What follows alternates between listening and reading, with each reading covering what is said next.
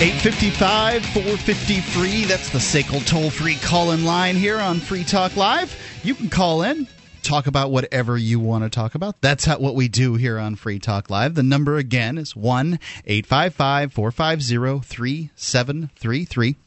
But I have a guest that I brought on. His name is Bill Westmiller. Uh, Bill, you and I have been uh, pretty good friends for a while now. You're the former president of the Republican Liberty Caucus. I, um, what what kind of position do you hold now? You got anything uh, behind your name that you're excited about? No, just uh, RLC director. I'm kind of easing myself out of the RLC at the moment. There's a lot of work involved in these uh, kind of organizations. There's uh, no doubt That's about true. it. But um, you have been integral in um, in that organization for some time, and. I, you know, you sent out an email to the group, and I thought that this was, uh, frankly, the kind of stuff that we need to be talking about right now. Recently, Herman Cain has uh, won the Florida Republican straw poll. Is that right? Yep. Tell me why. I mean, why is this candidate who hasn't polled above 8%, and that's on a good, really good day, suddenly, wham, win the Florida uh, Florida straw poll, Republican straw poll, I should well, say? Well, you have to understand that this particular poll was a poll of the delegates at the GOP state convention. Uh, it's unlike all the other straw polls where people could go in and register for the event and vote in the straw poll. Uh, these delegates were elected three months ago uh, at county caucuses in the Republican Party of Florida. Now, it just so happens that that was right after the first Republican debate where Herman Cain made a very good showing and everybody was very impressed with him. Mm-hmm. So the people who supported Cain probably were the ones who were more inclined to go to these caucuses and get elected as delegates to the convention. Okay. Now, that in combination with the poor showing that Perry had and uh, the general distaste for Romney. Yeah, but Romney kind of taught Cain winning. Right, right um, Romney kind of told uh, Repu- Repu- Florida Republicans, Southern Republicans, to take a long walk off a short pier during the last debate. Isn't that right? Well, he did. Uh, he basically insulted people by saying uh, the conservatives who, um, on the immigration rate race uh, issue, were uh, heartless.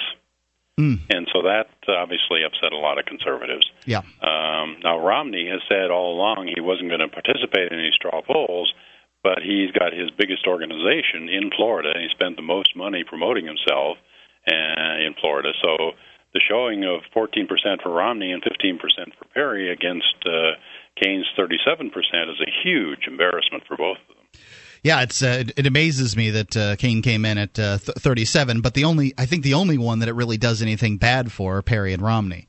Um, yeah. You know, I, I think that people who aren't quite as plugged in are probably looking at this like, wow, maybe Cain's a contender. So, do you think that Cain's a contender? Or is this the only thing he's going to win?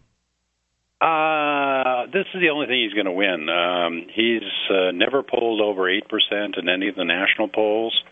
Uh, he's um, know, the the thirty seven percent is a fluke.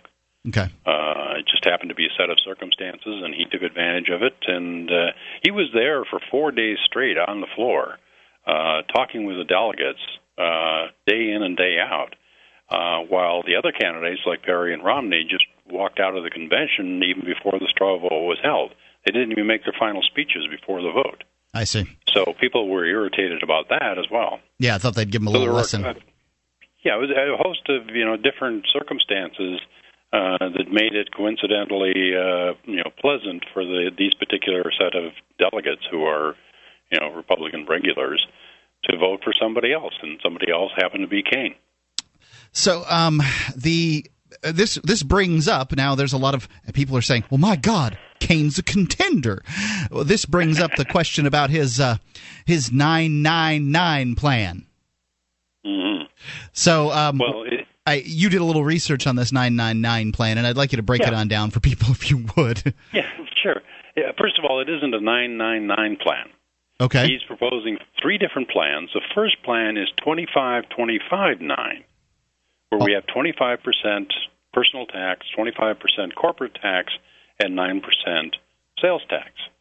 Oh, great. So, so he just proposed only- a national sales tax, essentially.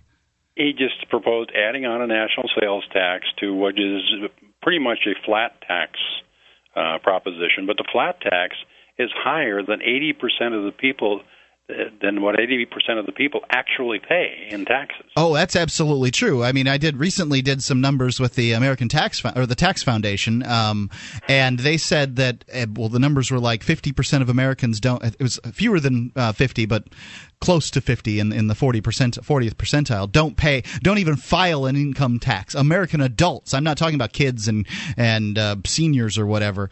Um, and of the people that do file only like 47 percent actually pay after you're talking about these earned income tax credits and stuff like that right? Right. Well what you have to what you have to look at is when you're talking about a flat rate and that's what he's talking about is a 25 25 is a flat rate if you ignore all of the other deductions and so on, and look at the actual effective tax rate, how much people actually pay in federal taxes, you have to include individual income taxes, you have to include payroll taxes, you have to include excise taxes, things like cigarettes and gas and alcohol and so on. Would they be doing away with those? At, would, would cigarettes and, and alcohol taxes go away under the 999 plan? He, he doesn't say. He oh, doesn't say whether the excise taxes stay or don't stay. He seems just like new uh, taxes. He does say that he's going to eliminate all the deductions on the individual income tax except for charity. He's going to eliminate all the payroll taxes and so on. Now, if you look at the at the actual amount that people pay, uh, the, the first uh, lowest amount is 4.3 percent. That includes all of those things. Okay. For the lowest 20 percent of, of taxpayers. Now, these are people who actually pay tax on an average. Four point three percent is is probably just people paying excise taxes and stuff, cigarettes, mainly excise tax, beer, yeah, uh, but also uh, payroll tax to some degree.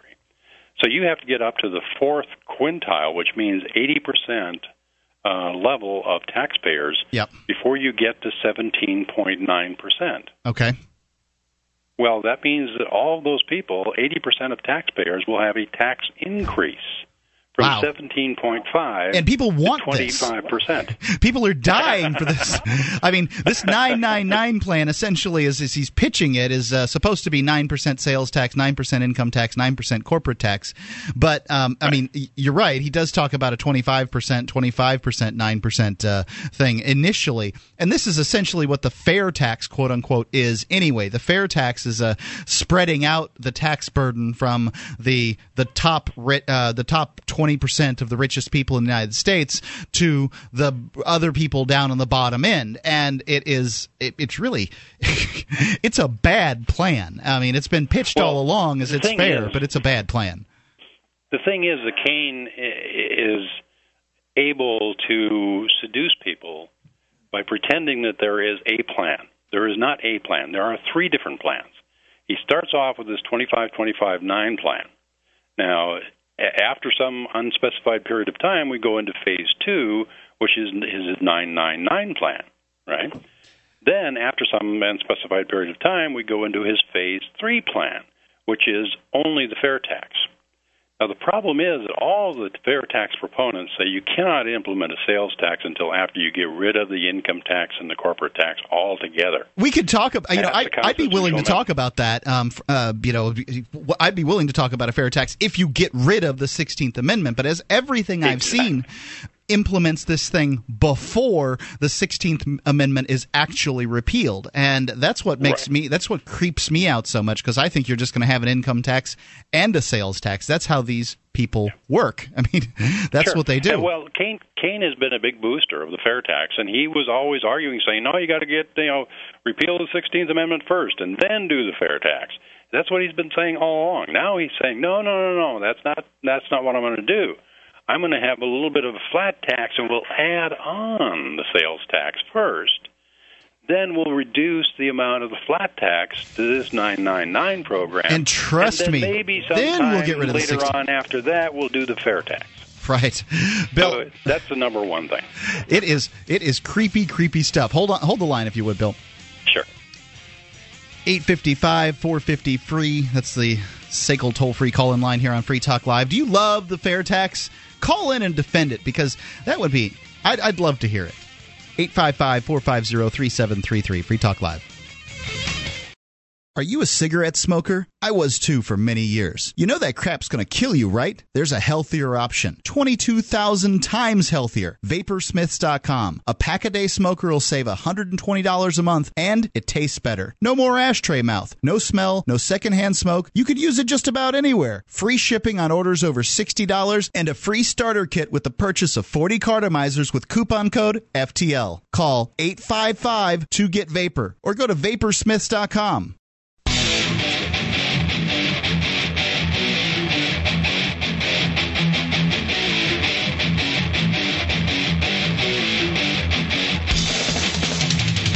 Free Talk Live. It's 855 450 free. That's the SACL toll free call in line here on Free Talk Live. You can call in, talk about whatever you'd like. We've been talk- we spent the last segment talking to Bill Westmiller of the Republican Liberty Caucus. Bill, you there? I am here. Excellent. Um, and so you can call in, and talk about the uh, fair tax, Herman Cain, whatever you'd like to talk about. Um, but uh, I'm going to finish up talking to, to Bill here in just a minute. But check out the archives at archives.freetalklive.com. Free Talk Live provides you with archives going back to 2006 for free. You can go to archives.freetalklive.com and download we were doing six, seven shows a week um, every week for the last five years, and that's a lot of content. And you can have it for free at archives.freetalklive.com. So, Bill, um, we were talking about uh, Herman Cain's, uh, well, his amazing showing in the Republican straw poll in um, Florida, and the you know people are excited about him, think, thinking he's a contender. The the fact is the Republican field is is so weak that people are grasping at straws at this point, straw polls, as it were. Um, you know, it, it, looks like it looks like uh, Perry's going to be strong in the South, and Romney's going to be strong in the Northeast and the the far West, and it's difficult to know. You know, uh, uh, Bachmann is she a contender? Is she not? You know, Cain's just had a, a great showing here. People people really want to know where to go, and they don't seem to have any clue as to which candidate uh, is the one that um, you know is, is finally going to be settled upon. And frankly, at this time in the uh, the, the situation, nobody should know. Um, you know it's it, it's it's just too early. But one thing that Cain keeps on pushing is his little nine nine nine gimmick, and. I, you know, of of the candidates out there, I like the his look. I like his sound. I think he sound. He, if you were gonna like cast one of them as uh, role in in a, in a movie as president, I think Cain would make a great president in a movie. I just think I agree. Is, I like him. It's just a real gimmick, this nine nine nine thing, and it scares the it scares me to death. Them talking about adding new taxes. Yeah. Well, he is he is proving to be a very good politician because he can appear to be saying something when he's not really saying it. Everybody assumes that the 999 is a tax reduction, that they're going to be paying only 9% tax and the corporates are going to be paying 9% tax and okay, well you got a sales tax, big deal. It's and in effect, it's a tax increase for 90 sorry, 80% of all taxpayers. Yeah. Because assuming that you spend eventually, sooner or later, all of the money that you have coming in, there's a 9% tax on your income and a 9% tax on your outgo, that's 18% effective tax rate. Well, 80% of people only pay 17.5 or less. Or right less. Now. Yes, a lot of people pay Or less. less. yes. A lot less, yes. Uh, so it, it's a it's a tax increase. Number one, he isn't proposing the 999 be implemented. He wants to do 25 25 9 first. Then he wants to do 999. Then he wants to do fair tax. So he's got actually three different plans. But even under the 999 plan, it's a tax increase for 80% of the people. Yeah, and you know, a lot of people aren't aren't looking at this. It just sounds it sounds good. It sounds fair. It sounds Yeah. like less than what I pay. I, I like that. And uh, folks really just aren't paying attention on this one. Another thing is, is he says the Federal Reserve doesn't need auditing. I mean, Oh, right. Th- Well, he was in favor of TARP. He was chairman of the Federal Reserve Board of Kansas City for eight years. right? He doesn't want to say that. They say that he's the president of Godfather's Pizza. They don't even mention the fact that he is a regional That's true. president of the FC or the uh, uh, what was it again? The Yeah. regional president of the uh, Federal Reserve, Board Yeah. Bank, yeah, uh, of Kansas City. It, it, there are 12 different Federal Reserve banks, and he was chairman of one of them for I think it was either four years or eight years. Uh, and he so he loves the Fed. He thinks the Fed is fantastic. And he he just went along Uh, with the rest of these guys when they were talking about, oh yeah, let's build a fence. I mean, every one of the candidates' uh, solution to the immigration problem seemed to be, let's build a fence, as if they don't have fences. I mean, I I saw a video on YouTube of Mexican kids uh, scaling the fence in f- fewer than 14 seconds. Just they went up like little monkeys. You know, up they were up over the fence. I mean, it, Sure. it was nothing to it. So, you know, the idea that you're going to build a, a what 14 1600 mile fence from the Gulf Coast of Florida to the Pacific Ocean and keep people out is to me absolutely ludicrous. I mean, the the second largest nation that we have uh, illegal immigrants, if you wish to use that term, from is China. They've got the Pacific Ocean between them and us, and they still get over here. Well, remember the 19 hijackers for 9/11 came in through Canada, That's true. Yeah, not Mexico, Right. Not not any other you know country that came in from Canada. The- now we're going to build a fence across the Canadian border. It's- right, and these politicians- longer than the Mexican border. these politicians aren't dumb. They know that this stuff is true. They're just demagoguing for the uh, the public out there. That's like, well, we got to have law and order, as if you know, as if they didn't create the disorder with their laws in the first place. Well, no, nobody else mentions that 60% or so of the illegal immigrants that are in the country now came in legally. They got student visas, they got visitors visas, they got work visas, whatever it was, and the federal government cannot enforce the visa program because it's the most ridiculous program in the world, and therefore they overstayed their visas. Yeah. That was the case with all the 19 hijackers that everybody's so worried about coming from Mexico. They came in on student visas. They went to classes to learn how to land planes where they wanted to land them, and then they dropped out of school. And of course, the immigration department didn't have any interest in in trying to enforce that. Yeah. So it's it's just the the laws are bad; they can't be enforced. Sixty percent of the people come across legally, uh, and that doesn't even include the children of people who come across illegally and bring their kids along, which is what Barry was talking about. But uh, there is one issue where I do agree with Cain, at least one anyway. He has been um uh, trying to promote. I, I can't remember whether it was Chile or Venezuela. I think it was Yeah. Venezuela. Chile is what he's been Um, mentioning. he says Chile. Chile. Yeah, Chile. Yeah, Chile. Right. they implemented uh, a Social Security program that was recommended by Milton Friedman and promoted by Cato Institute, which uh, essentially privatizes the entire Social Security plan Right. Which means that people get to keep their money, they get to pass it along to their kids, they get a higher rate of return than the government was giving them, and they've actually accumulated are actually accumulating wealth. Now that's a great plan, Yep. you know, at least as an interim solution. Um, and it, it's a very, you know, one that's been promoted by libertarians for a long time, You know, if but a, it's not getting any traction. He if a doesn't, he rep- doesn't, he doesn't know how to explain what it does and how it does it. if a Republican could get into office, uh, and, and likely the next president will be a Republican, it seems to me, uh, because you know at this point, Barack Obama couldn't be much less popular. I suppose there's new lows that he'll find. I don't. I'm not 100 percent certain, but um, uh, if a Republican could just get in and fix.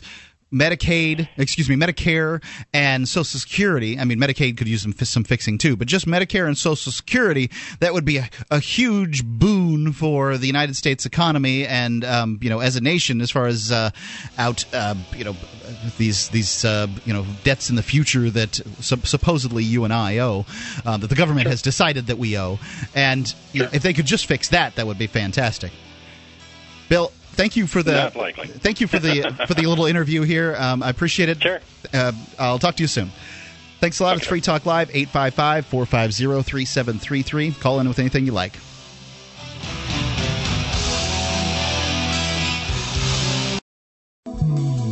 This Your Family Today tip is brought to you by Nestle Tollhouse Morsels, helping you create special moments and memories your family will cherish forever. Visit us at tollhouse.com. You may bake for birthdays and holidays, but why stop there? Sweeten up the rest of the year by designating monthly dessert days. Treat your family to one of their favorites or surprise them with something new. Either way, you'll create a tradition everyone will love. For more tips like these, visit us at parenthood.com slash your family today.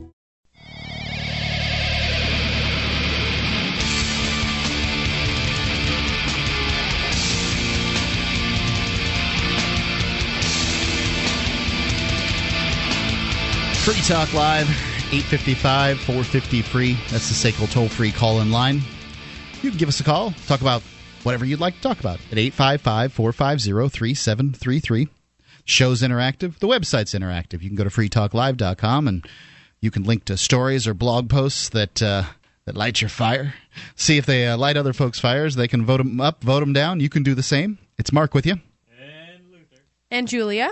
Luther, say that again. And Luther. This is your revenge for last week, isn't it? Indeed, it is. I have no idea. oh, I kept uh, I kept you muted. I forgot you were here. That's right. It did happen. I, I, I recall. All So, so this is day 48 of the Ian Freeman incarceration count up. For those of you who do not know, um, new listening, Ian Freeman is the normal first chair here on Free Talk Live, but he decided to stand in front of a police car about a year ago um, in order to prevent it from, uh, I guess, for waylay it for about 45 seconds, I guess, in the long run, from taking a young woman to jail for um, whom he thought was being taken unjustly. And according to mail2jail.com, that's mail2jail.com. Apparently, the letters have been uh, dwindling off for, for Ian because I guess, uh, you know, the, the big rush of him going in, everybody wrote him, but. Uh, Well, you know what else is he's he's almost getting out at this Yeah. point in time. So it's like I think if he was going to be there for another year, people would- okay, he's got a long way to go. But at this point in time, it's like if you went to go see him, you're out in a couple weeks. Like that's nothing, right? It probably is a couple of weeks. Uh, you know, at this point, we don't know for certain how long it's going to be, but it's um, you know. It, it- it's going to be about a couple of weeks, we think. Um, he's it's a 90 day sentence, but uh, you only you'll have to do 60 days on it. Uh, so I got to ask, since you brought up the Ian countdown, Mark, how do you feel in the first chair now? Um, I am nervous most of the time. Yeah. I don't like being here in the first chair. If I could avoid being in the first chair, I, I would.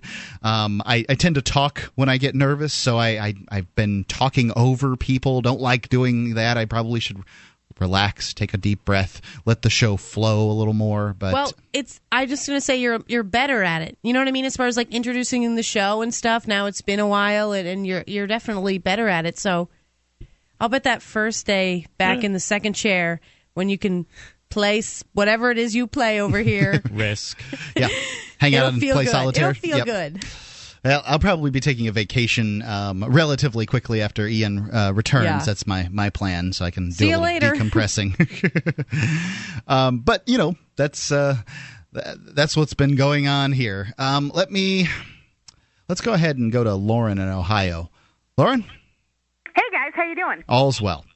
Good. I was calling to give some information to Michelle. I was is she around today? Uh, Michelle generally is on on Friday evenings. Uh, we, we tend to rotate co-hosts throughout the week well, on specific days. can pass the information along. Sure. Um, I've heard um, Frederick Graves, Dr. Frederick Graves, on your show talking about jurisdictionary. Do you know if she knows about jurisdictionary? Uh, she ought to. She's sat through plenty of the, uh, the the live reads that I've done. I mean, I maybe maybe maybe she doesn't hasn't paid attention. I couldn't tell you. Well, okay, and, and it, it only takes a couple of days if you sit down and it's a very condensed course. But Oh, it's a great course. Is She could borrow mine. that- huh? She can borrow mine. There you go. But um, they are the ones that have to follow the rules. They are the ones that are under the rules, codes, regulations, and statutes established to limit their activities as the judiciary, as these government uh, workers. They're maids and butlers. They're not officials.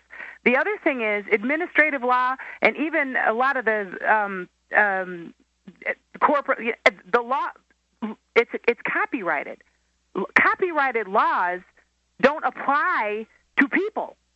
You see what I'm saying? It's No. an administrative. You don't get it. Okay, you know how the judge was listening to Ian? You some Yes. shoot, I just can't remember because you guys have so many guys on there now, and I have a hard time remembering who said what. But they were talking about Ian, and he made his presentment to the judge, and the ju- and the judge was taking notes. Yes, I, I think I probably said that actually. Okay. Okay, and what I'm saying is, it's just like finding out that the banks were using robo signers. These aren't contracts. You have to have man can make an, a contract with another man. Otherwise, you see what I'm saying? Mm-hmm. God made the men. The men made a club. The club has rules, codes, regulations, and statutes. That's the Bill of Rights, the Constitution, and the Declaration of Independence. And then the the men are superior to all that. We're, she's free to drive. She's free to travel in her. Even if you didn't believe in God or any of that, Articles of Confederation were not eliminated. They were grandfathered. You have the right to travel unless you're driving for commerce, and uh, then that's the only time you would be under their jurisdiction. If you were, and remember too, a U.S. citizen subject to their jurisdiction, 14th Amendment citizen. That's not the same thing as a free man. And and and you know how they're saying corporations are persons. Yes. Persons is not the plural of person. People is the plural of man. Do you understand what I'm Yeah, saying? Yeah, sure, sure. So the gist of it is, is she has to just and I and I want her to contact this guy Alfred Addis, or at least just go on his website. He won a court case. It was a drug case, and they were saying charging them twenty five thousand dollars a day was the fine. The the um, they spent a half a million dollars. The uh, uh, state of Texas to prosecute these people because they were producing silver. Okay, you know for y- y- for to eat to take by mouth. Okay. Well, the law applied to man or other animals. He made a court case, and I know she's a Christian. His court case, he wrote up a brief and just said, Look, I'm not an animal. I am not. God gave man dominion over all the beasts, uh, the birds of the air, the fish of the sea. I'm not an animal. What do you mean you're going to take control of me? And the judge dismissed the case. The, the, the attorney general spent half a million dollars on that case, and it was a nine million dollars a year fee. And I think it went on for like six years. It went through a couple of lawyers. It went through. Finally, he just read the the statutes. And this is my point. The truth is right there for us to see, but we've got to be willing to, to look and to yield to the truth that no man made any other man. You don't have the right to control him. Just in principle, that should, you know, we all want to be free, right? Oh, well, But it'd be great. It'd be nice, yeah. Law, huh? It'd be nice. Well, and and we can have it, but we have to. We best respect, uh, protect each other when we each respect the truth. Well, I'll And tell you what, Lauren. Anything you want to send to Michelle, just send it to me at Well, marketfreetalklive.com. I I'm- don't have all the email stuff. I was just going to say, just the guys, it's Addis Okay. at WordPress dot com or Gotcha. okay. Appreciate it. But I thank you very much for your time. Thank you. Appreciate it, Lauren. 855 450 free. For those of you who uh, don't know about Jurisdictionary, it is a course for people who don't have attorneys, or in fact do have attorneys and need to keep an eye on them.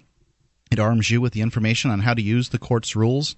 Until you know these rules, you're fighting in the dark. It works for plaintiffs or defendants in civil or criminal matters, in state or federal courts. In fact, it works in uh, common law courts around the world, in India, England, Australia, pretty much any um, English speaking country. Costs less than an hour with any good attorney, and the four CD course is so easy the average eighth grader can learn it in a weekend. There's all kinds of free information on their website, and of course, the course. When you buy it, remember to use the pull down menu when you check out to let them know you heard it from Free Talk Live. It's jurisdictionary.com. Let's go to Brian in New Hampshire. Brian, Hello. what's going on? It's actually Brad in New Hampshire, but you can call me Brian if you'd like. Brad, it's good to talk to you. What, You too. What's on your mind? Um, I had a question about Ian's sentence. Um, was he sentenced, uh, I presume, because his uh, sentence was so long that he's going to be on probation afterwards? Is that correct? he has a suspended sentence of one year for two years. I don't think he's actually on probation, but I think he just has a suspended sentence looming over his head. Okay, well, there's there's different levels of probation in New Hampshire, and one of them is called monitoring, and that's that's sometimes what happens um, if if someone is sentenced to something like it's they don't have an extensive criminal history. But you know, I I would think that the court would probably move to put Ian on probation, and that's something that they certainly can do. And if they were to do that, and he agreed to it, um, it would make the studio um, the LRN studio open to the government of the state to come in at any time. I know Luther, you're living with Ian again, right? That's true. The uh, probation and parole department could come into your room whenever they want. I mean, they literally. Um, to, to callers who don't know me, I used to be a law enforcement officer here in New Hampshire, and I used to go with probation and parole, and they would literally just walk into people's houses. They don't they don't have to knock. They just go in, and I'm curious uh, if, if that's going to happen with Ian. It would be quite a dynamic. It, certainly would be a quite a dynamic. Uh, Bra- Brad, please hold, not. Please hold the line here. Eight fifty five, four fifty free. But, uh, I don't even have a question for that. The Ruger LC9. Compact, powerful, and perfect for personal protection. The LC9 is only slightly larger than the popular Ruger LCP. Features a checkered grip frame to provide a secure and comfortable grip, and includes a finger grip extension floor plate. The LC9 also has a dovetailed high visibility 3 dot sight system, blued alloy steel barrel, manual safety, and loaded chamber indicator. The LC9 another innovative American-made product from Ruger. Learn more about the Ruger LC9 at ruger.com/lc9. Eight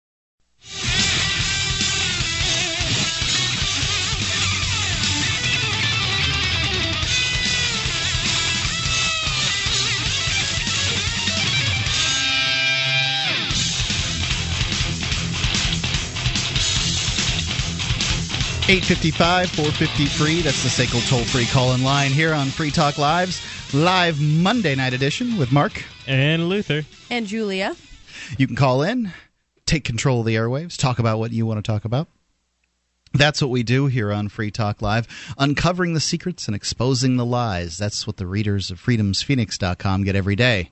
Readers of freedomsphoenix.com are constantly provided a detailed real news that lies between the lines of propaganda and the relationship that we all have with coercive governments. Freedomsphoenix.com offers up to the minute updates on the economy, technology, communications, and the rise of the police state. Go now to freedomsphoenix.com and sign up for their free daily dispatch. It's freedomsphoenix.com. Let's go back to Brad, New Hampshire. Brad. Hey. So, um, you had you were talking about uh, the possibility that Ian might be on uh, probation or something like that, and that there's different levels of probation here in New Hampshire, and uh, some of the folks that are on probation have the uh, distinct pleasure of having probation officers and police officers just walk right into their house like they own the place. Yeah, when you go on probation, it's essentially an agreement um, between yourself and the court, uh, you know, albeit an agreement under duress. And what it does is it reduces your constitutional protections um, because you're agreeing to follow certain uh, conditions in exchange for not being detained at some sort of jail or uh, right. you know some other correctional facility. And the what what prompted me to call in about this is I, I was just thinking, you know, okay, so if, if Ian gets out and gets sentenced to probation, and and he could be sentenced to probation, you know, they could that could be something that they have uh, that they have planned, you know, and uh, I'm kind of curious about this though, Brad. Wouldn't I know it? Have had it, having had sit sat in that courtroom, wouldn't I know that he was uh, sentenced to probation? Uh, well, I mean, the state could could bring a motion to to uh, to have him uh, put on probation as as part of his suspended sentence because essentially when you're on probation you're serving a, a suspended sentence. I mean and when you're on parole which is your um, parole is community release of an incarcerated uh, sentence. So you're actually serving an incarceration when you're out in the community um, but probation is uh, is kind of similar in that the the sentence you're given is reduced in exchange for meeting certain criteria. Um, but how do they know that someone is uh, meeting the criteria? And if they have a concern about if they have a concern about someone, they put them on probation. And if you live with someone who's on probation, um, that diminishes your constitutional rights too. Um, because literally, the uh, uh, Luther, uh, if Ian does get put on probation, a probation officer can walk into your house, walk into your room, rummage through your things. I am not cool with that at all. I And- and actually you're- knew a woman once who was on probation, and alcohol was not allowed in the house. So she ha- she actually had a roommate, and there she wasn't allowed to drink beer in the Yeah. house. Yeah, New Hampshire New Hampshire is a little unique um, in that some states allow any law enforcement to go in if someone's on probation or parole. Allow any law enforcement officer to enforce the conditions of probation and parole. In New Hampshire, it's not that way. Only the probation and parole officers in the Department of Corrections can do that. However, the police can go with them. The police just can't do anything. Like the police, uh, you know, essentially, I, I remember doing a, a check on some guy, uh, an actual criminal who who used to rape children, and uh, you know, I went in the house with the probation officer, and essentially, I stood, you know, had to keep my mouth shut. I couldn't search anything.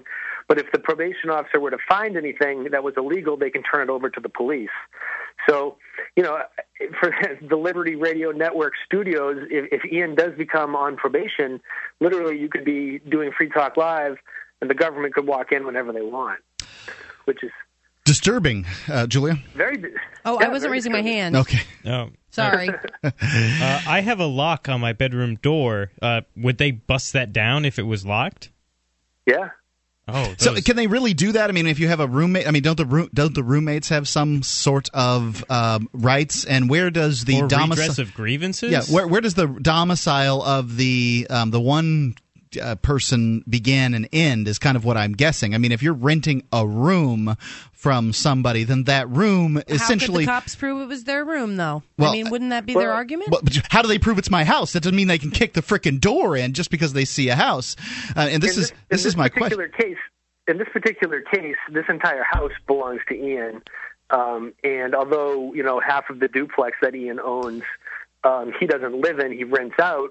The fact is, the the area where he lives. Um, and anything adjoining in it, to include your room, Luther, um, would be uh, would be open to inspection at the whim of the state. And the, you know, essentially, um, you know, and I've been I've, I've been in this situation before. Essentially, the the recourse that you would have is to not live there. And I and believe me, I know it's it's extremely unfair, but when you live with someone who uh, is on probation, and I really wouldn't put it past the uh, the police out in Keene to try to do this to Ian. Sure, Um, sure. Number, uh, you know, it, it it would reduce your constitutional protections as well. And you know, I mean, people agree to it because what? I mean, Ian doesn't want to sit in jail for a year, but you know, in exchange, it has uh, a bunch of conditions that you know are really intrusive. I, I, I, yeah, I sincerely hope that they don't switch that over to, to you know to that situation. We could very well move, pick the studio up and move it if that's the if that's the case. Then Ian can drive to my house instead of vice versa. yeah. Well, I just wanted to share that with you guys. Something to think about. Thanks for the call, Brad. 855 450 3733. So, Bradley Jardis uh, of uh, Law Enforcement Against Prohibition, he might still be a member. I'm not 100% I don't sure. so. He, um, he seems to think that it's possible that the state could turn Ian's suspended sentence into probation. And he was just kind of giving the, the situation if uh, if that were to happen, what. Uh, well, he was on house arrest before all this, so Ian was on uh, a bond Oh. with uh, restrictions at, as to what time. Excuse me, what time he was allowed to be in and out. Uh, they have not done any of this uh, probation years stuff. I, I've, I think that would be very, very bad for everybody involved if uh, if Ian was getting his house inspected on a pretty regular basis by the man. Uh, I would not be happy with that at all. I would have to move out. I mean, there's no way I'm going to subject myself to this invasion of my privacy just because they want to punish Ian. Yeah, I would wonder. I mean, if you have a lease for, and you do uh, for y- for your room, uh, he can't go to the next door. I mean, can they? Can they go to the next door? Um, you know, and bust that place? Can they go open? to our other neighbors and bust in their doors? Well, uh, his his claim was that Ian's name is on the deed of the house, and I suspect that that's a true statement. Mm-hmm. That he owns this house, but he also owns the unit next door, the, the in this duplex, um, and so could he? Could they go in there? Um, I mean, that uh, it seems shifty to me. yeah, I, mean, imagine they could. Those Uh, people. it's such an invasion of Well- privacy in my eyes. I- I'm not sure how they would feel about it in a court. Like, I don't know what the law would say in New Hampshire. I imagine. I mean, I know renters have rights, right? And like, generally, yeah. Right, but, do they have but rights against the government? Well, exactly. and, and like I think you have to give 24 hour notice as a landlord before you could go over there. And I kind of feel like maybe they couldn't do it, but they if they know that that's the Keene Activist Center and they could get in there, I think they would really like to do that. Yeah, especially with the really poor showing of all the activists in Keene so far when it comes to um, you know courtroom stuff. You know the the law knows they can do whatever they want to activists in Keene, and they'll say, "Oh, I don't want to use the system" or whatever, and and or they'll you know fail to to you know present a good case, that kind of thing, and it'll just go poorly all along. If they could get away with that, if they could find some sort of a loophole, they would love. tell me to what do they that. haven't gotten away with yet. Yeah. Yeah. Well, they can get away with whatever they want. Well, if it ever comes to this, it seems like I'll it'll be up to me to confront them about this. I think it would it would have to be, but uh, Yeah. you work and you could likely be at work, and they just decide they've got to go into your locked door. I mean, I would I would take a I- my I- lease and and thumbtack it to the door is what I would start with. Sure. I, I sure, sure, and maybe a sign that says this is my privacy or this is my private private dog. property. How about beware of dog? How about yeah, beware of shotgun. Well, if you're not in there, they're not going to be too scared of it. Uh, people with sc- shotguns don't concern them as much as yeah, you, what you need is uh, you know some kind of com- communicable disease that they can really get. Oh, there we go. Yeah. Like a, a pull a Ferris Bueller. Yeah, but Don't just come put, any closer. Put put tape across that says I don't know scabies or something, and um, then then you might have a chance. That that might keep them out, but they they they sure do love to inspect things and poke through stuff and and no, I will not be cool with that. Uh, like if that happens, I would have to go down to the probation office and like just assert myself. I think and be like, listen. I'm not on probation. Well- my this is my area. I rent it. You know, Ian never steps foot in here. He's not allowed in here. You're free to do that. But I don't. yeah, imagine I, I don't think it'd do any good. And eventually, I think it would be somebody. it would end up with me leaving. Yep, I'd likely it would. 855 450 free. You can call in on this subject or any other. 855 450 3733 here on Free Talk Live.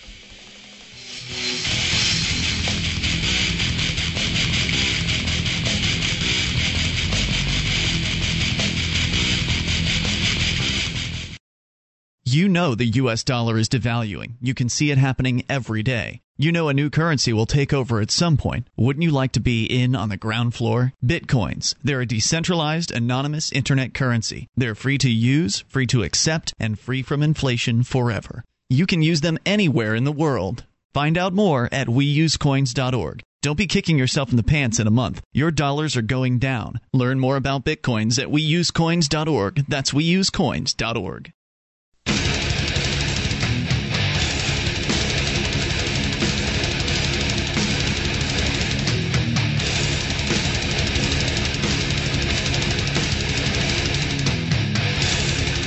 Eight fifty five four fifty three. That's the SACL toll free call in line. 855 450 3733. You can call in, talk about whatever you want to talk about. And as a matter of fact, we've got a, a call holding. But first, I want to go to Jason Talley. Jason, we talked about you, I think it was on the Friday evening show. You managed to get yourself arrested here in Keene, and I wanted folks to uh, to hear the story, get an update real quick. Throw the book at him. Yeah. Uh, How much time did you spend in jail? Uh, I was there for about three days. Okay. It was at 9 a.m. on Friday morning, and I was going to film in court. I film in courts all over the state of New Hampshire. Um, I'm used to it, and You do uh, your own website, blogging stuff. You're essentially the press. Uh, yeah, uh, my website is Talley TV, T A L L E Y, and uh, we're going to be obviously covering the uh, Superior Court in Keene because they aggressed against me um, today, and so um, it was three days in a cage. Uh, I had a camera that I was um, using to f- uh, photograph documents that I was going to receive uh, at the front window because I was. You have to get a motion in order to uh, film in uh, trials, and I was trying to f- uh, film Ian Freeman's trial.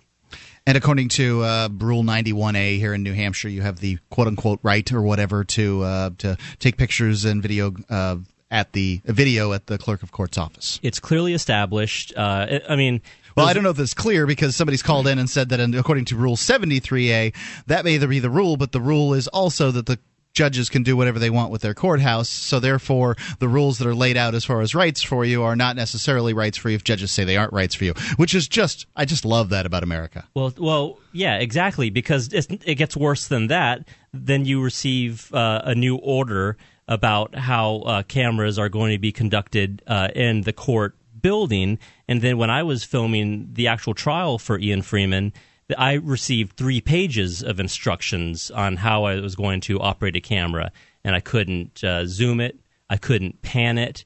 Um, uh, it was just an incredible amount of restrictions on, uh, you know, it's a, the First Amendment, um, the freedom of the press. Uh, it's a good thing to have a transparent government. That that is something that uh, media should be doing more of. Is um, especially in courts, a lot of very important stuff goes on. That's where they dealt A out lot of very important criminal activity goes on in courts. Yes, yeah, uh, exactly. But who are the? You have to ask yourself who are the real criminals when somebody walks into a uh, a courthouse uh, and then A gets accosted building. gets accosted by uh, two guys. And if I can uh, talk about what they did to me, this is when I was trying to go up to the clerk's window to ask for a motion so I could film the proceedings um, of the uh, trial for Ian Freeman. um, they grabbed me, they kind of pinned me against the wall, and then they were going for my camera. And so I was trying to hold on to my property. It's something that I carry with me all the time, um, and I didn't want them to uh, to damage it or take it.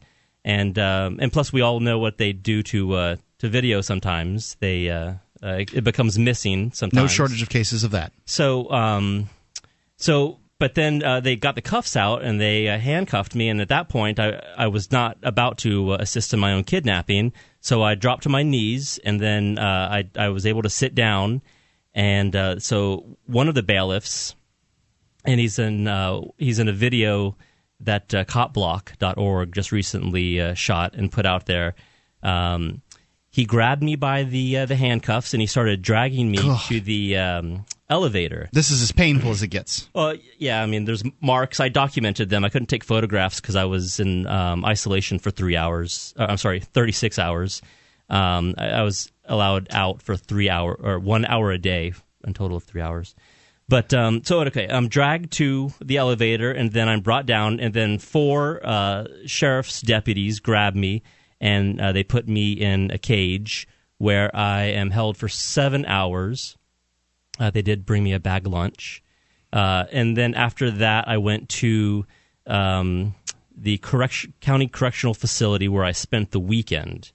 Uh, and I'd like to remind the listener this is for bringing a camera into a, uh, a, a courthouse. Now there was some issue about processing or not processing. Did you um, initially not want to do it and then and thought better of it, or what? What was the going on there? So um, I had heard stories of uh, people hold out uh, for processing, and I wanted to see uh, how long I'd be willing to do it. I, I'm, I'm so I'm a reporter, so I want to be able to um, you know share stories of my experience. I'm certainly going to be talking about what's going on in the Cheshire County um, Superior Court. Uh, but I'm also interested in what goes on in the uh, the corrections uh, facility here in uh, Cheshire County. And so this gave me an opportunity to kind of uh, see what that was like. I got to see actually where Ian is being held, um, and I got to uh, see him uh, in his environment. So I'll be talking about that also. So, Now, um, so I mean, essentially, they just make it as uncomfortable as possible for you if you do not process. If you decide to withhold your name, rank, and serial number, or whatever it is that you're supposed to give. Well, thanks for uh, asking about that because they give you nothing. They put me. Uh, I have these uh, sand, these Keen sandals that I always wear, and at 9 a.m. in the morning when I'm rushing out the door to uh, to film a trial, uh, I didn't put socks on, and so they take your shoes, your belt, and your jacket from you. They I was able to um, wear the rest of my clothing. This is after they patted me down and they put me in this room, and there is nothing. There's you could sit on this surface, but it's just concrete, so uh, it stays cold. And then there's a, a stainless steel toilet slash um, water. Um, yeah, th- th- what they call a silver bullet. yeah, oh yeah, silver bullet. And It so a, and, it's a sink and a toilet combi- combination thing. and there's a drain uh, in the middle of the floor. So I don't want to put my feet down there. I don't want to walk on that surface. Yeah. And they already conned me into walking in that room. And I asked them um, when I took off my shoes. I I said, "Can I get some socks?" And the guy said, "In a few minutes." And that was reasonable to me. In a few minutes, okay, um, I'll get socks on my feet. But uh, they didn't. They said I had to process before You I got got socks. I got those socks.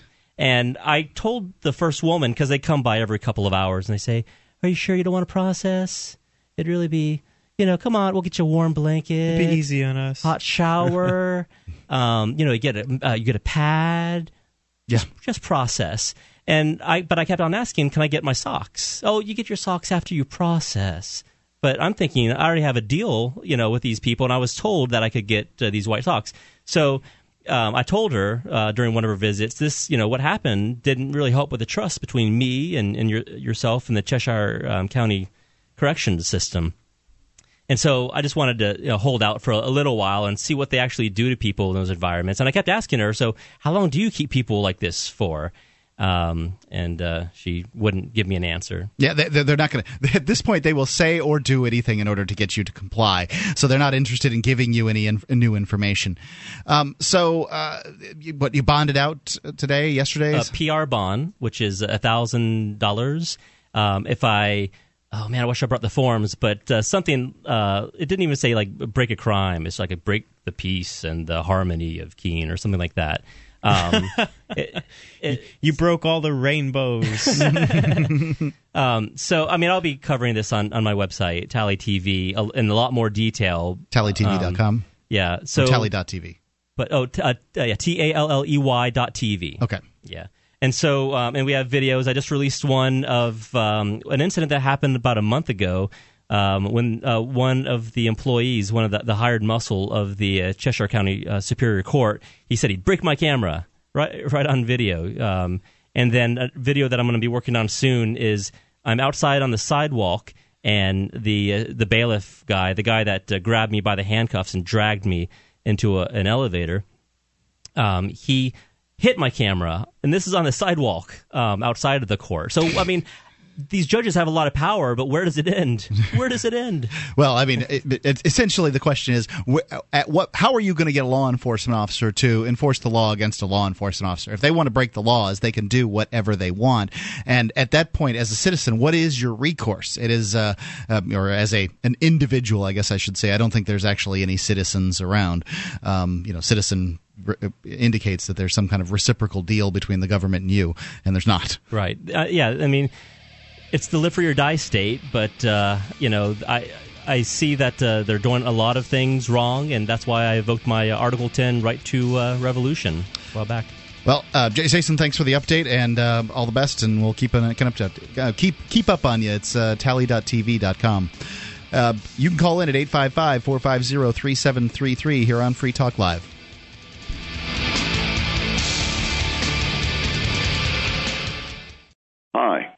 Craighead, founder of Crossbreed Holsters. Are you looking for a concealed carry holster? Crossbreed Holsters is the home of the world famous Super Tuck, the most comfortable concealed carry holster on the market today. Try one out and see how truly discreet and comfortable carrying concealed can be, and find out why we call it the ugliest holster you'll ever love. We are the standard others try to imitate.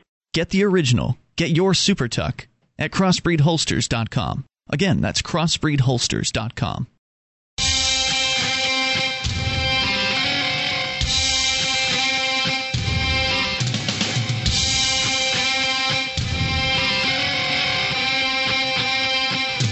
Free Talk Live, 855 450 free. That's the SACL toll free call in line here on the live Monday edition of Free Talk Live. It's Mark with you. And Luther. And Julia.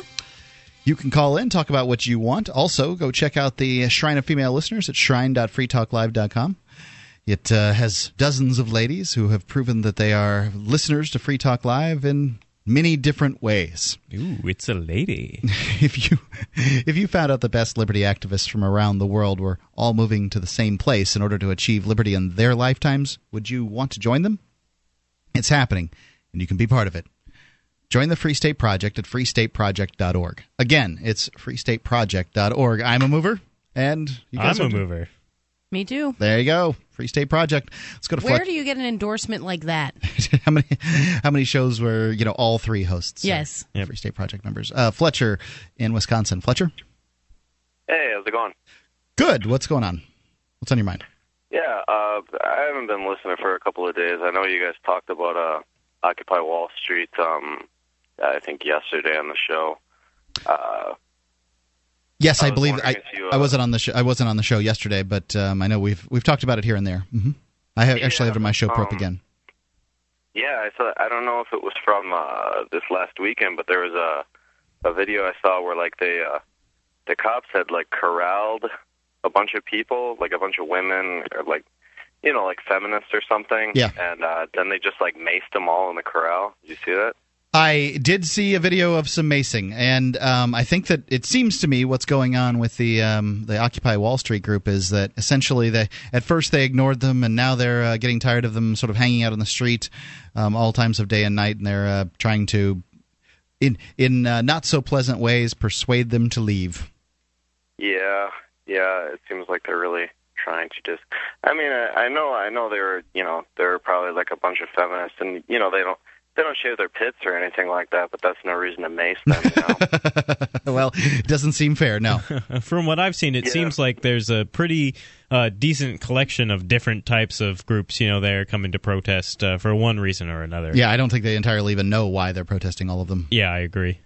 But yeah, um, yeah. I think it's a lot of just like betards and stuff that feel like they're doing something. What's that term? Etards? Betards, What's that? You know, 4chan Anonymous, etc. Uh, Gotcha. Yeah, I- E-tard's like internet? Because I, I hear e-tard and I think somebody who eats a lot of ecstasy. No, no, no B-tard. Oh, okay. I'm not even I'm familiar hearing with that term. e-tards over and over again. What I'm does the B stand for in B-tard? Random. B stands for random and betard? Yeah, I don't understand it either. Wow, that's totally it's hard. random. It is hard to understand what 4chan's talking about, that's for sure. Yeah, yeah. I I think sometimes they try to, you know, get all lofty and preachy, like there's some, I don't know, some some big goal or whatever. But I think people just Do you see anything good coming out of this uh, Wall, the, wall, the uh, Occupy Wall Street thing? Do you see anything good coming out of it? Well, I, I don't really know what they're trying to um to accomplish. I feel like if uh this is isn't this supposed to like is it's modeled after uh like uh when they were trying to get uh, Mubarak out of power. Tiananmen- That's kind of what they model. That's kind of what they're modeling this after, like the occupation, and we're gonna stay until you listen to us. Uh, that's the idea. Why, This is- yeah, why aren't they like occupying the Fed? You know? well, I, I don't think they even know that. They figure it's Wall Street that's doing it. Some people seem to think that it's Wall Street Right, that's doing it. Wall Street certainly is involved. Most of the signs I've seen seem to blame capitalism. Um, I saw one that said uh, "not free mark" or "free people, not free markets" or something like that. Which is very, uh, that's very ironic statement. I, I know, and actually, uh, one of the uh, he, he was a former co-host on the show. Johnson uh, did a little video on this, and he asked the, the the guy holding the sign. He's like, "Well, what does that sign mean to you? What is a free market? Why do you think it's a bad thing?" And he's and the guy's like, "Uh, I, I don't really know. I just I didn't make the sign. I'm just oh holding God, it." they're worse than the Tea Party. But we we heard this worked in Tahrir Square. We're going to try it here. Yeah, yeah, and They're- supposedly, they're worse, I guess they're worse than the Tea Party, except they probably smell too. yeah, I guess this was By supposed now, to happen in are any every every major city, and like it didn't start off too well. I mean, like it in New York, yeah, they I had a, they a couple to do this people, and they were being Paris ignored. London too. Yeah, yeah. Supposedly, it's supposed to like kick off the revolution around the world. Well, I think that to some extent we are seeing something like that. Um, I just had some numbers, and I didn't pull them up tonight um, for show prep, but I've I've got them, and it talks about essentially the um, the, the d- displeasure that Americans have with their government, and it seems to be a sort of a worldwide thing going on. As people have the communication levels have risen to the point in the world that people realize that these people um, uh, that are in you know whatever ruling town it is that rules my country are actually purveyors of feces, and that they um, that they are attempting to have me uh, to swallow their their little colostomy bags that they're offering to everyone, and uh, you know the the numbers just keep on going up and up and up as far as dissatisfaction goes. The economy clearly has something to do with it, and I think that there's sort of the good thing about the Occupy Wall Street folks is they create sort of they are they are a symptom and sort of a creation of more of the dissatisfaction um, with what's going on. Maybe there can be some kind of improvements had in our lives and freedom as a result of dissatisfaction. I don't know, but um, you know those that are those that are most organized and have the the most clear message are the ones that are more likely to have something happen. Fletcher. Well, I, I don't I don't know if this is um because the Occupy Wall Street thing was I don't know. They they got a little bit of press, but it was kind of a dud compared to what they were shooting for. But Oh, yeah. They, uh, they they put out a, another I don't know another anonymous put out another press release that was like October fifteenth, Global Revolution Day. And uh, I don't know. I guess they're going to try to do the same kind of thing then. Apparently, it was also some kind of uh, Latino holiday in uh, Los Angeles. So while they're protesting capitalism and and big big business, um, Pepsi and Budweiser were throwing this huge festival for the Latinos in the area. Yay! And, and so that got all the attention, and they got like none. Uh, yeah, it's. Oh. It, it, it seems like um, you know they you know I think Tahrir Square went on for months in um, advance of whatever went In on um, afterwards. Uh, no, t- uh, Tahrir in uh, Oh, Egypt. okay. So it went on for months and months. So the expectation that you're going to say revol- the revolution is on October the 15th and that that's going to work, I- it seems somewhat uh, naive and Pollyannish. I, I I I hope they have some kind of, uh, of effect in in say divesting the government of its uh, uh, controllers and, and corporation, but but frankly, it's I think the problem is the government, not the corporations. I I, I don't trust the folks in the corporations uh, much either, but the government seems to be the biggest problem for me. Fletcher, I appreciate the call. Apparently, a beatard is someone who browses 4chan. So there is at least an alliter- alliterative uh, uh, tie there. Okay. I thought he was saying etard. Yeah, that's what I thought And I was. was like, that doesn't even make sense. Uh, etards is somebody who uh, Etard is, ecstasy is somebody who eats ecstasy a lot. to the point of Like to the point where they are dumb. etarded. Okay. But I kept hearing it and I'm going, etard, Wall Street. I don't get the connection at all. I, I suppose that tard is a is a word is a, what do suffix that gets tacked on to a lot of things in order to uh, sort of Yeah, if it rhymes to disparage agree. them. um, if, if, matter of fact, when we were going out in the last segment, I said that Jason Talley's um, website apparently said it wrong. So it's talley.tv.com. T A No, just talley.tv, I believe. Did I say it again? Yes, you did. Talley.tv. All right. Talley.tv. Okay. Man. Talley.tv. T A L L E Y. Free Talk Live 855 450 3733.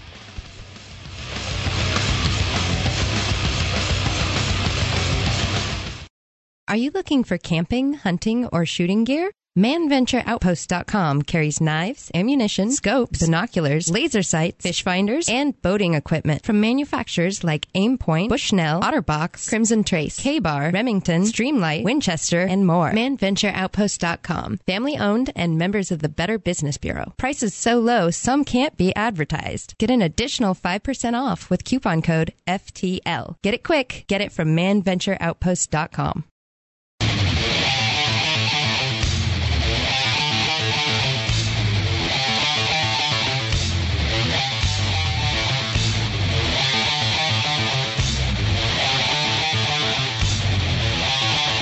Free Talk Live.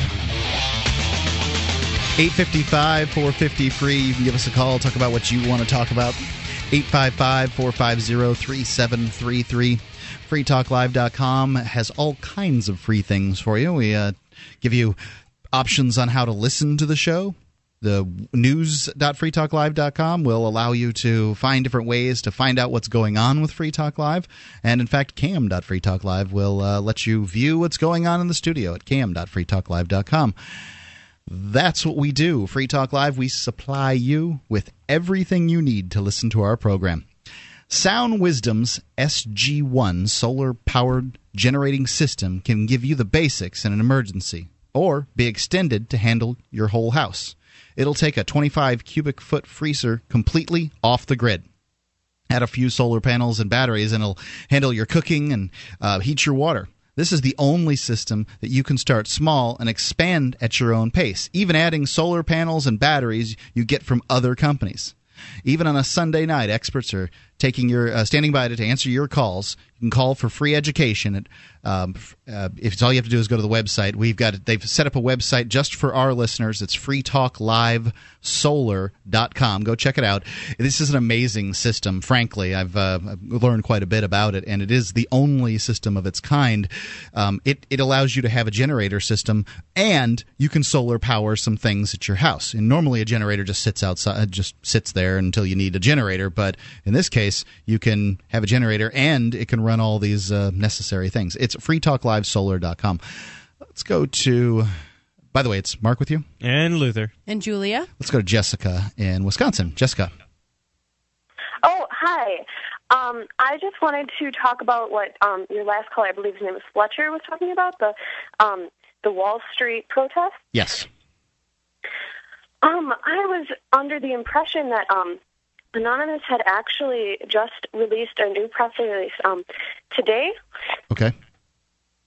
Yeah, and it was actually Mudkip, Mudkip, Tits, Bitch, Fuck.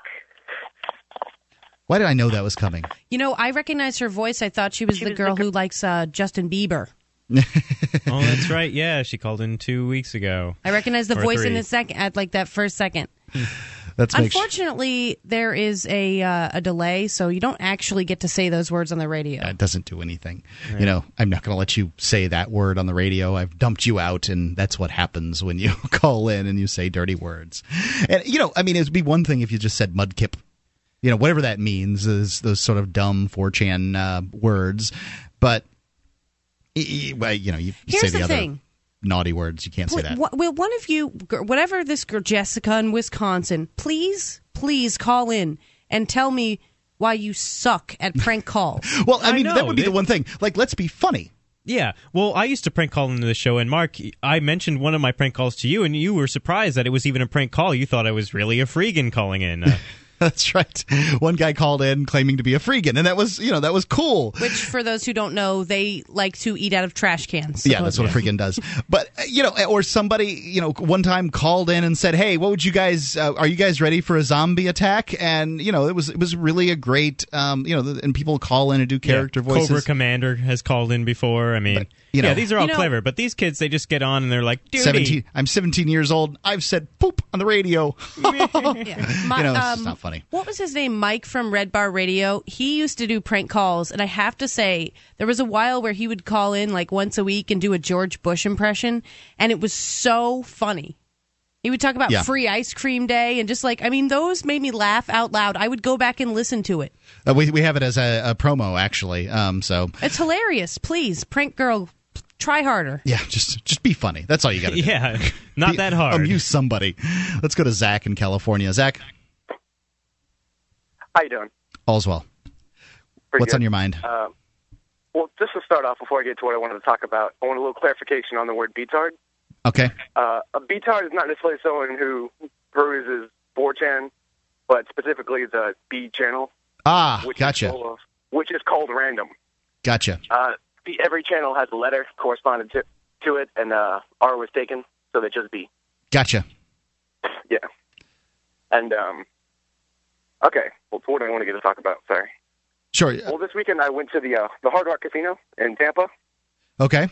and uh, while I was playing some poker, I got up to get some food at one time. Came back, see my table had broken, and I had to go all the way down to security, which is like a quarter mile walk uh, away. And uh, so I had to go down there. Why'd you have to go down to security? camera. Because your table had broken. My, ta- my table had broken. There weren't enough people to play. Okay. So my money had gone to security. Okay, so go, why did you know- why would you leave your money at the table when you go to get some food? Well, I had like five hundred dollars. It was more than the maximum buy-in. So I didn't want to have to buy in again with a hundred dollars. So I just went to get food, and I would come back and play some more. gotcha. Yeah. So they don't have So- they don't have uh, people that walk around and take your order like they do it in in uh, Vegas. You can't you can't eat at the table, Gotcha, and also the yeah the restaurant's on the other side of the building. gotcha. So I go down there to uh, pick up my money. They have to, you know, check the security camera to make sure it's me. Check the back tapes. Um, they asked for a copy of my ID, which I didn't, you know, seem seem as odd. But uh, well, I asked uh, them a question. You know, what would what would you do if I didn't have an ID? They said, well, you wouldn't get your money. And I said, even if, even though you know it's me, even though you can see on the camera that it's me, right? Mm-hmm. They check the tapes and it's my money in front of me. And they're like, nope, we would just keep it. I said, really? That's creepy. You could just keep my you could just keep my money? Well, I mean, if you, yeah, not as far as I'm concerned, they can keep your money if you leave your money at somebody else's table. Yeah. Well, it was my seat at my table. It's, it's a common thing. All to I, I, and go get food. I suppose that makes some sense. I don't know anything about this stuff, but um, okay, go ahead. Uh, so uh, I thought that was weird, you know. And I said, well, how could you just not give them their money if you don't have ID?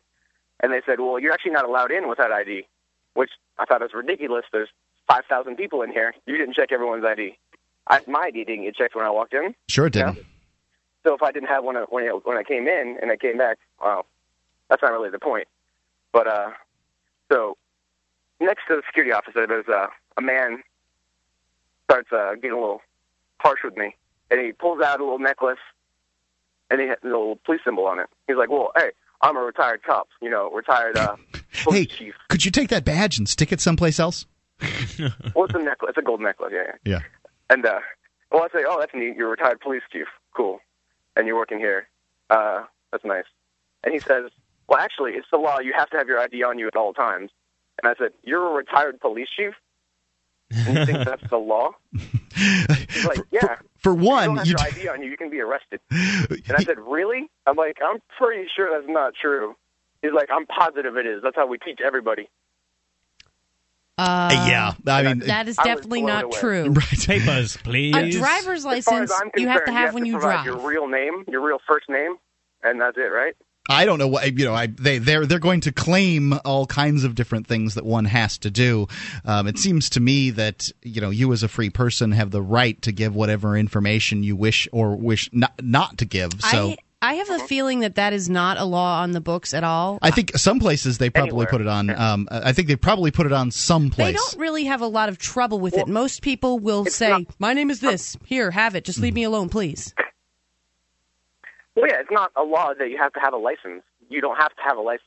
That's ridiculous. So why would it be a law that you would have to have your license on you?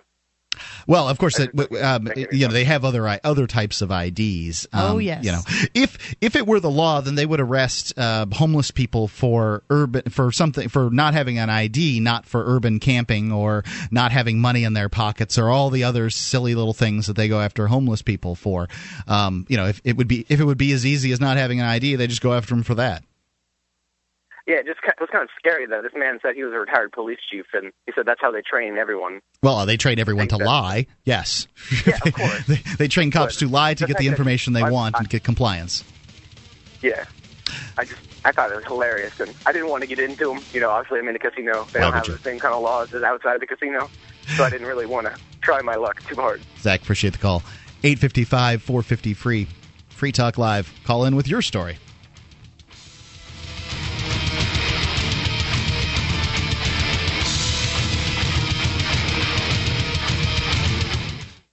I've started playing a new online game. It's called Mine Things. It's a free online mining game. It's all in your browser. There's nothing to download. Your little mining robot guy can mine for you 24 7. You don't even need to be logged in. You compete with other players for resources in a capitalist economy. The virtually mined gold demonstrates the concept of sound money and is exchanged between players tax free. They even accept bitcoins. Go to minethings.com, use coupon code FTL, and double your mining speed. It's free. Minethings.com.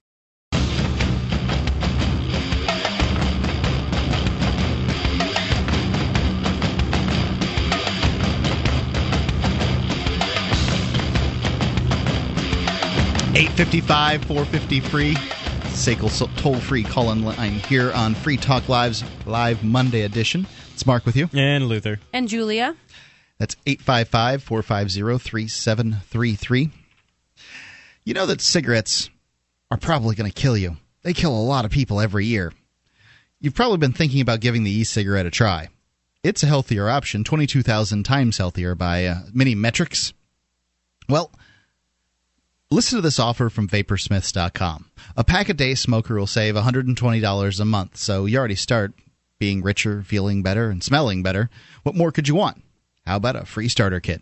You just purchase 40 cartomizers with coupon code FTL. You get a free starter kit and free shipping because all orders over $60 get free shipping, and this is, I believe, $69.99. For more information, go to vaporsmiths.com or call 855 to get vapor. It's vaporsmiths.com, 855 to get vapor. It's a great deal. Um, one of the best made vaporizers that I've ever seen. It's a it's nice and heavy and substantial. You'll be happy with the product. I've tried it and it's it's pretty awesome. Vaporsmiths.com. Let's go to Kenneth in Colorado. Kenneth, Hey, um, What's on your last week you guys uh, were were on talking about uh, medical cannabis and THC and CBN and CBD and all kinds of stuff. I'm not sure what CBN and CBD are. Well, that's why I called. Okay, great. Um, I'm a patient. Okay. And I grow for myself, and I usually use uh, edibles. Um, the deal, I'm a pain patient. Um, the deal with the whole CBD, THC, CBN business is that the various different cannabinoids have various different effects on the body and on the head. And for pain, the THC really isn't the most important ingredient. Apparently, without any THC, um, it's not going to work anyway. But you need a lot of the CBD, which is oh, you know, it's a 15-letter word or something Gotcha. called CBD. Uh, and same thing with CBN. You need the CBD and the CBN in order to activate the different receptors that give you tolerance to pain. And uh, for various other things, for example, for like appetite control or and nausea, it turns out the THC is really mostly what you need. And so that would be for like cancer patients and things like that. N- Now you And said so- you, you said you prefer. Uh, you said you prefer the edibles. Um, Mm-hmm. Have you tried other methods like smoking, vaporizing, uh, the the pill, Yeah. the Marinol? And, yeah, let me explain. Yeah, let me explain. First of all, I've never been a smoker. Mhm. and uh, I started late uh, with the uh, cannabis as medicine. Um, so I did try vaporizing, and I have to admit that vaporizing, for the most part, works. But it's also seems to be more uh, given the same herb that you would otherwise uh, bake into food or something like that. Mm-hmm. Given the same herb, it seems to be more psychoactive. Vaporizing, and the other What's psychoactive mean? psychoactive meaning you may be more forgetful you may be um uh you may think things are funny or you know all the the typical stuff Gotcha. Sure, sure. okay um and with this with the uh edibles i find more of say the couch lock effect you know the um Don't want to move. relaxation and so forth Yeah. and i think the reason is because it's probably better at delivering the uh, cbd Yeah, I've done Um, some some research myself in the subject, and I have to agree with you uh, that yeah, the the eating it definitely uh, you feel it more in your body. Uh, it's what's known as a body high, uh, and you know you just feel relaxed. Uh, I I remember feeling very lazy actually, more so than I, I care to.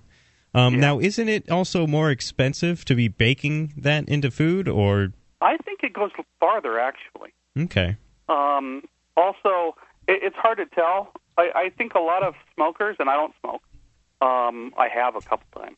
Uh, um, I think smokers probably go through more. Um, I think they just burn a lot of it. Frankly, I don't think they get you know the full value out of all of it. Um, and that's another interesting thing, of course. Uh, the smokers probably also get some highs off of derivatives of burned cannabis that you d- wouldn't normally get that may be less healthy. It's hard to say.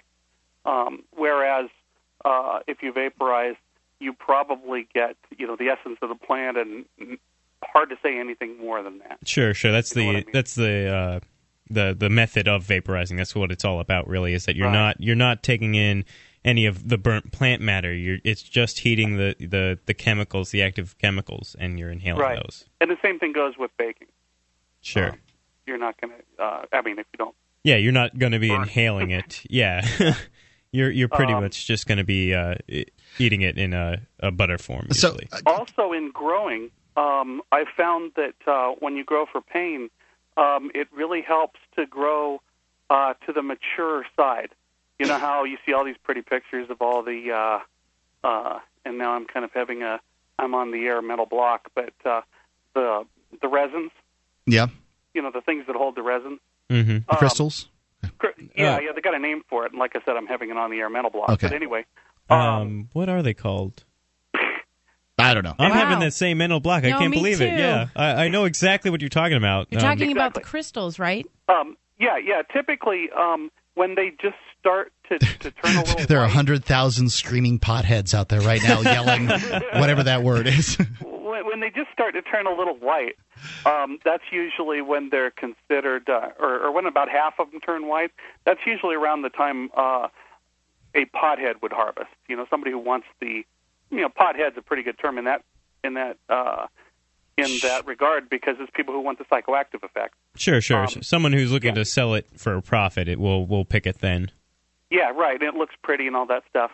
But I've found that if I basically let all the pistils die, you know, to where they go beyond being orange and they just die off and fall off, um, and then I've got pretty much all white um, resins on there, and they're even turning a little orange at that time.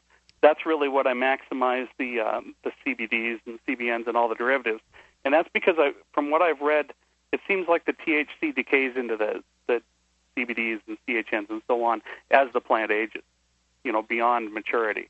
So Trichomes. sort of like an old maid. Trichomes is the word. Trichomes. I just remembered Got- it. I didn't look it up either. God bless the internet. No, I didn't look it up. I just remembered it. into A, a real frosty and maybe even turn orange. That's when it really becomes an old maid, and that's when the CBDs and CBNs are are uh, there are more of them, and it's a better body high or So- if you will, painkiller. In, in Colorado, you're al- allowed if you're a medical marijuana patient, um, you're allowed to grow marijuana in your own home.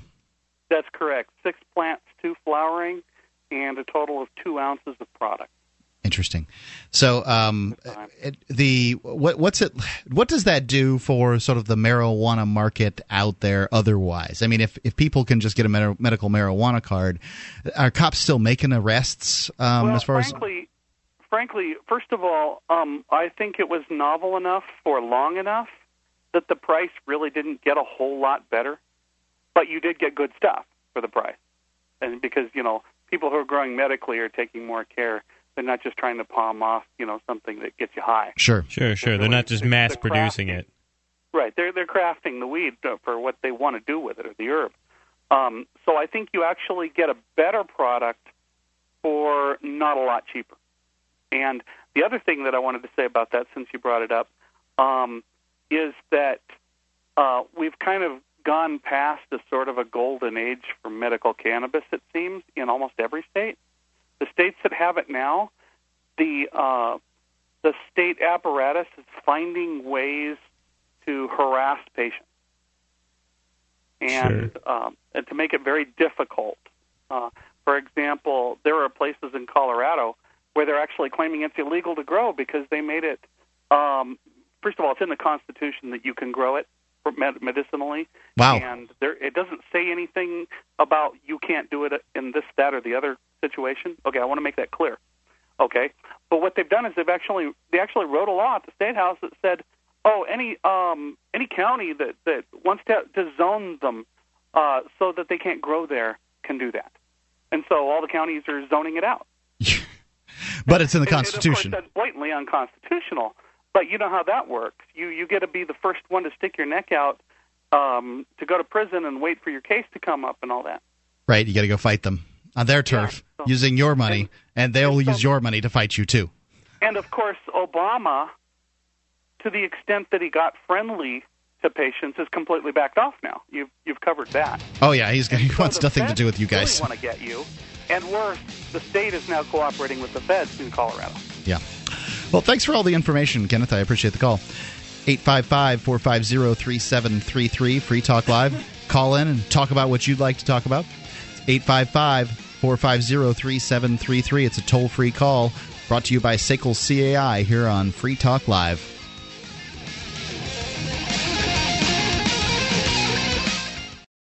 And now it's time for the Living Beyond Your Feelings Radio Minute with tips and advice on controlling your emotions so they don't control you. Here's New York Times bestselling author Joyce Meyer. I learned that many times in life I had to do what was right, possibly for a long time, before I got a right result. It's a principle of sowing and reaping. First, you sow a right seed, then you will reap a right harvest. But I also found out that many times I have to choose to do what is right while it still feels wrong. You can't let your feelings control you. If you do what's right while it still feels wrong, you will be growing spiritually and making progress toward the life that you really want to enjoy. You know, doing what's easy means stagnation, or even worse, a regression of any progress that has been made in the past. So don't worry about your feelings, just do what you know you should do. For the Living Beyond Your Feelings Radio Minute, I'm Joyce Meyer. For more information to help you control your own emotions so they don't control you, please visit Joyce Meyer. That's M E Y E R dot org. The average person has 70,000 thoughts every day, and many of those thoughts trigger a corresponding emotion. In Living Beyond Your Feelings, Joyce Meyer examines the gamut of feelings that human beings experience. She discusses the way that the brain processes and stores memories and thoughts. Then, emotion by emotion, she explains how we can manage our reactions to those emotions. Living Beyond Your Feelings, the newest book from New York Times bestselling author Joyce Meyer, is available wherever books are sold.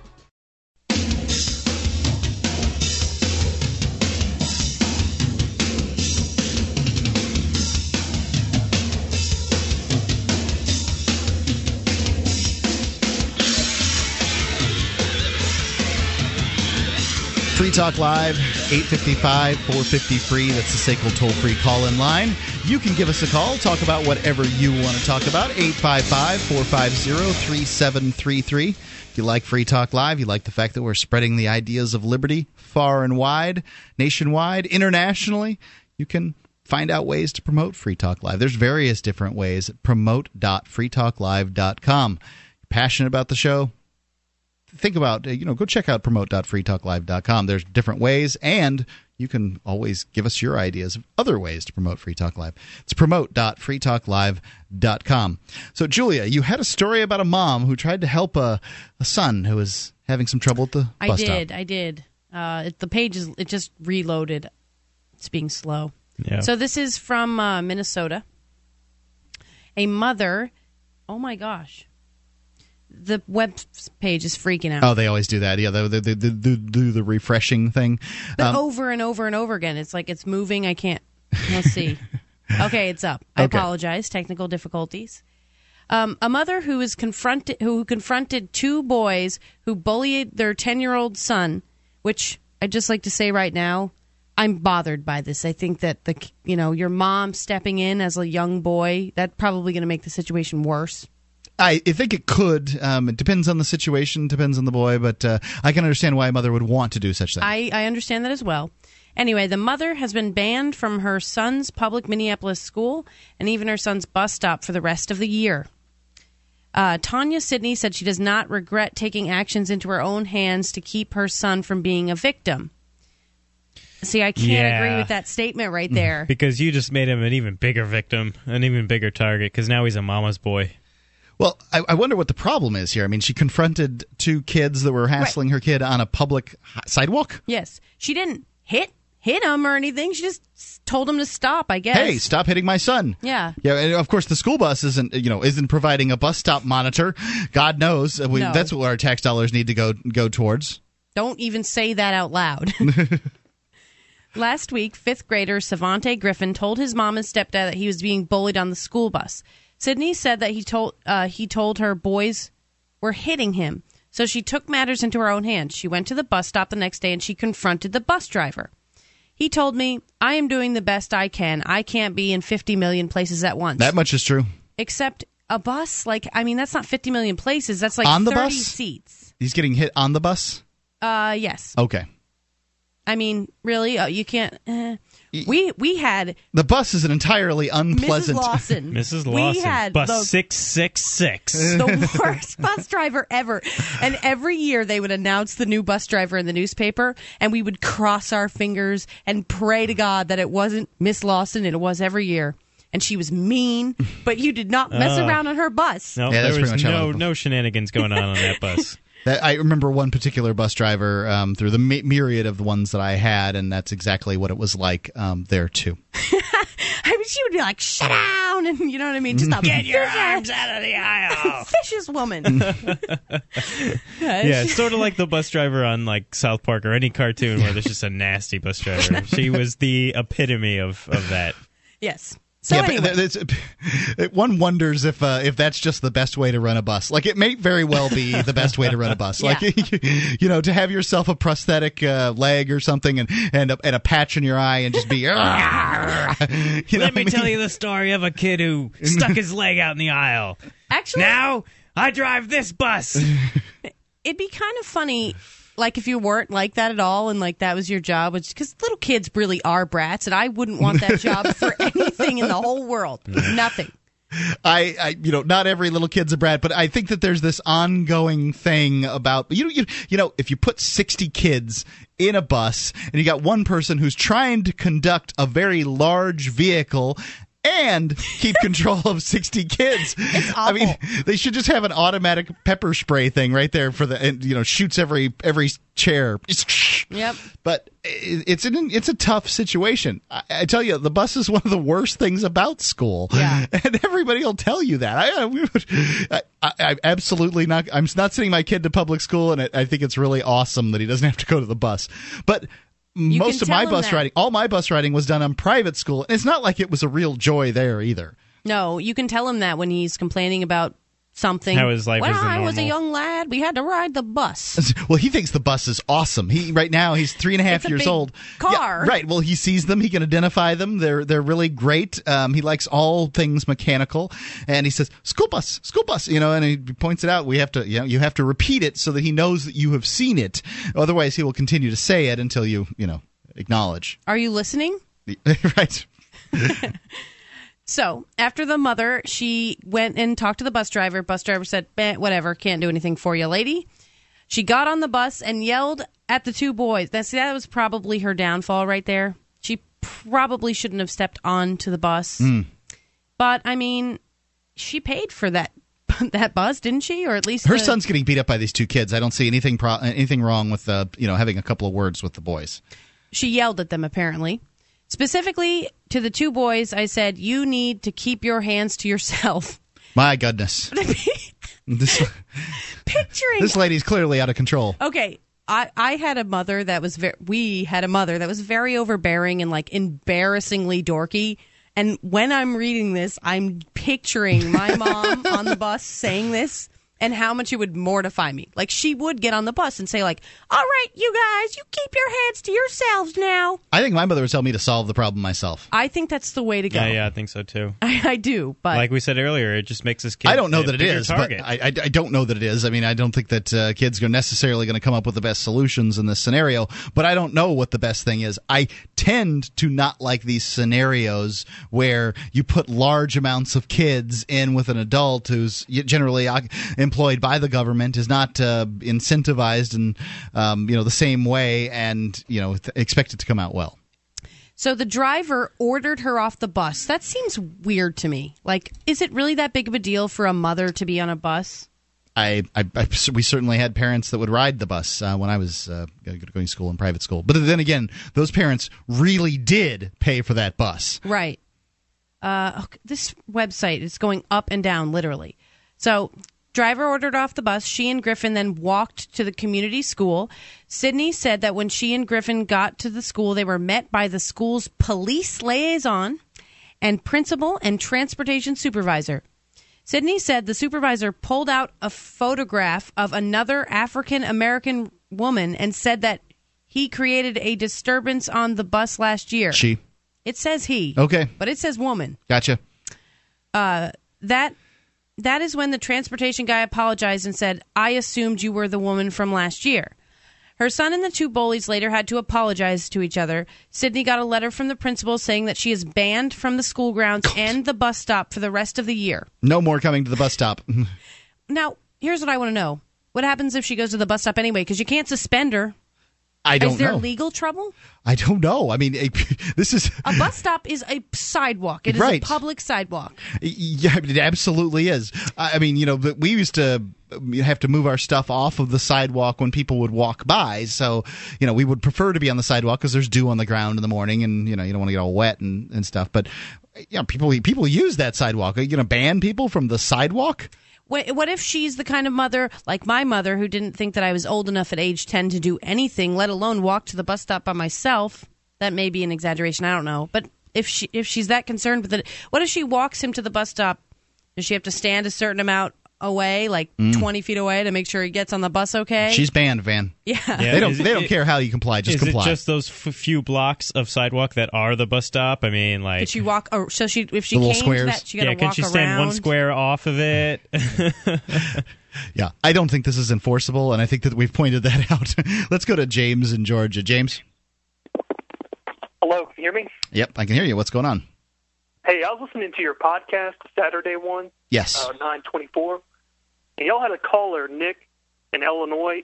Okay. And he was talking with his father about uh, consenting with the government.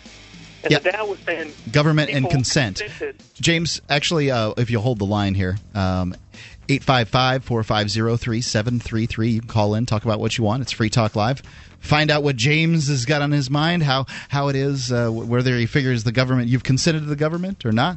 It's 855 450 3733. Free Talk Live.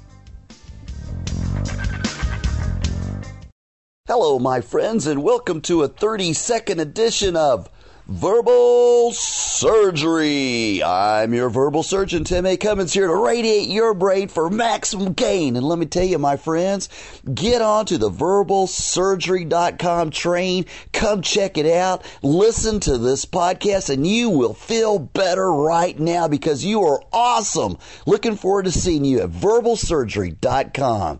Take it easy, baby. Awesome.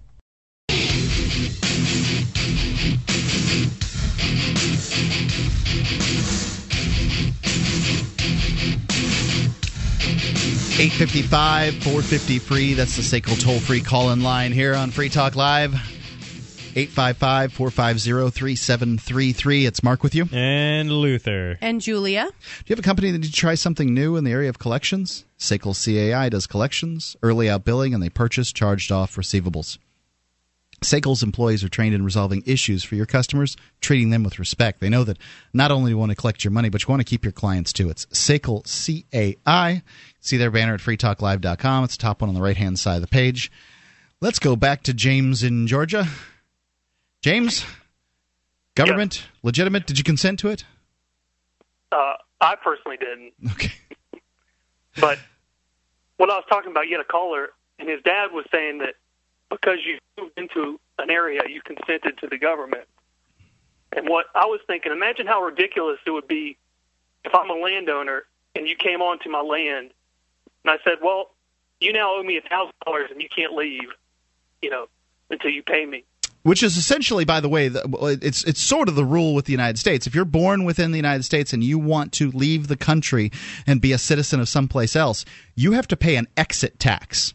Now, I'd like to, to draw a parallel between this and the way slavery was in Roman times. During Roman times, a slave could purchase their way out of slavery. And as a matter of fact, Julius Caesar, Caesar was at one point a slave. And this, I mean, this happened all the time. People would purchase themselves out of slavery. So, not to say that uh, the United States citizenship is that much worse than the other countries' citizenships. I'm just saying that citizenship is a form of slavery. All countries, every place. There are better and worse forms of slavery, and I'm and better and worse slave masters. Well, that certainly puts a damper on the love it or leave it argument. Yeah, yeah, it, it, it's going to cost you that much money to leave, and, and that's absolutely Does, very what is similar. the tax? Do you know? What? How much is it? Yeah. It's a percentage of what you've got, kind of thing. Okay. If you're going to take it, you got to pay, man. This is our money. They, they, that's how they see it. You are theirs. Go ahead, James. I mean, to to me, it's one thing if you contracted and said, "Oh, you can cross my land for a thousand dollars," and there's a contract. Now, I'm in. I do property management, and everything is contracted. So I don't understand why the government can't do it. I mean, imagine if you had to sign a contract with the government. Imagine what the terms would be. Oh, the term is unlimited. You know, it's forever, and we can change it whenever we want to. I mean, who who would sign that contract? Yeah, it's a it's a terrible contract that um, you know that nobody signs. But I I can kind of see the point if you go to another nation and you opt into you know either you're going into their nation and saying that this is you know I mean the expectation is at that point that you would be following their rules, and the expectation on my property is that you would follow my rules. But Yeah, but let's just let's just assume that you moved into a county, so now you have to follow all the rules. Well, okay, you basically have a contract with them. How can they change the rules and say, "Oh, the the millage rate on your property tax is now higher"? Well, no, They do. You got to change the contract with me. well, have a the con- winner, the contract is that the the millage rate is whatever we say it is. Yeah, if I have a contract, let's say you're going to rent a building for me for a year at a thousand a year, and then next year I want eleven hundred a month. Well, I have to sign a new contract with you. I can't just say, "Oh, it's now eleven hundred a month." You know, I guess you could put it in the contract. Let's say a five percent annual increase. Yeah, but know- both parties agreed to that, and even then, after the term of the lease, you have to sign a new contract. It's uh, you know, it's a it's sticky situation for me uh, trying to to explain to people how, and it takes it takes a little while. I mean, you pretty much have to explain to them why government isn't legitimate in the first place. I mean, any entity can own land, but the claim is essentially the government owns your land because you they are the lord and you are paying them uh, you know a property tax which in the old days they called a quit rent which is what you know serfs and vassals paid to lords on their uh, on their lands and that that's ex- ex- exactly what's going on James I appreciate the call 855-450-3733 Julia the uh, the story of the um, mother yelling It- at the kids It's pretty much over. Um, all it says is that she's going to appeal it. I mean, she's been suspended for a year, and she's going to try suspended to for a year from the bus stop and the school. And the school. grounds. So she can't even go to like te- parent teacher well, conferences. That was my thought. What if she was a single mother? Like, I thought you had to go to those. I don't. No, I don't know that you have to go to. No, I don't think you have to, but I don't. I, I think if, if, you, don't set go, the- you don't love your children. Obviously. oh God, that would have to be awful to be a teacher and have to listen because because you know everybody there thinks that their little turd is the best one in the class, right? so to be a teacher just have to like listen to them like ah blah, blah, blah. yeah, it just sounds awful. I'll, I, Thirty not, kids, thirty parents. not much I like about public school, and in general, I'm you know, I'm sure that some of the teachers are trying to do their very best, but they're working inside of a system that shackles them down. Well, I've got a story here from the Daily Mail. It's rolling off the 3D printing press, the world's first printed car, and it actually works. The world's first printed car has finally rolled off the printing press. The Urbee was made from a special printer which built upon layer upon layer of bodywork, almost as the also as the car was painted into existence, um, except using layers of ultra thin composite that were slowly fused into a solid. But unlike most innovations in cars, this one won't break down after five years. Urbee has is built to last thirty years. Project leader Jim Kor told Mail Online today, uh, for us, the unveiling is quite a milestone. Underneath is a petrol and electric hybrid engine, which uh, helps to make it one of the greenest cars in the world. Experts have said the car the, the car uses eight times less energy than a similar vehicle and can go 200 miles per gallon um, on the motorway. It also has a sleek, futuristic design, which makes it look like a prop from a science fiction film, like The Fifth Element. It sits very low to the ground, almost like a speed bump. The uh, it's one of these little little cars where you know sure, it's sure, just low. a little lump. Yeah. on wheels. I, I I always worry about these smaller things, but you got to get small in order to get better No, miles to the gallon. I mean, it depends. Yeah, well, certainly, yeah, lighter is better. Um, but you know, a, a, a nice light sports car will get you better miles to gallon than a Prius. In in a lot of cases. uh, there's there's a few cases. Um, I wouldn't say a whole bunch of cases. Honda I mean, a lot- Civic, I think gets like twenty more miles to the gallon or ten at least. I, I don't think I. And it doesn't Those, cost as like much that as a little Prius. Toyota Spider that uh, Andrew has has uh, can get better mileage. I don't know. I, the Prius gets darn good mileage. It's only like 40, 40 miles to the gallon or something like that, which is good, but there Right. are It's only 40 miles to gallon now under the new rules, but the um, Andrew's car is old enough that it's under the old rules, under which the Prius got 60 miles to the gallon. So um, it, you can't compare cars within the last few years to cars from several years uh, ago. So that's why I'm a little concerned. I was really looking into this. The Geo Metro, that tiny little thing, used to get really great gas mileage, and it Mhm. would be comparable to a uh, to hybrid. But you're not going to find too many regular gas vehicles that'll do quite as well. And especially, it depends on whether you're going down the interstate or whether you're in city traffic. Obviously, hybrids are made for, right. for what kind traffic. of driving you're going to be doing? Um, well, does it mention anything about this car? How it handles? I mean, has it has it At been this point, it's um, you know it's about its uh, i i- its miles to the gallon and, and its look and stuff like that. It says the the printing process has attracted much attention. It's completely different than the normal way car manufacturers build a car, which is to bolt chunks of bodywork on where they need to go. Um, let's. I'll tell you more about the Urbee coming up, and I just think this is really neat because they managed to print this car out of nothing. They Yes. created it out of 3D nothing. printing is is truly amazing. It is the wave of the future. 855 450 3733. Am I wrong? Free Talk Live.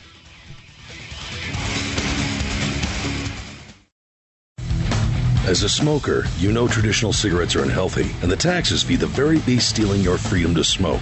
That's why the Vapor Station offers an assortment of electronic cigarette kits. Each rechargeable, refillable kit is an effective, affordable alternative to smoking.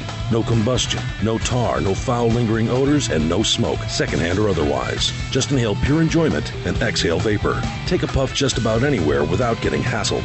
Get your e cigarette kit now at vaporstation.com.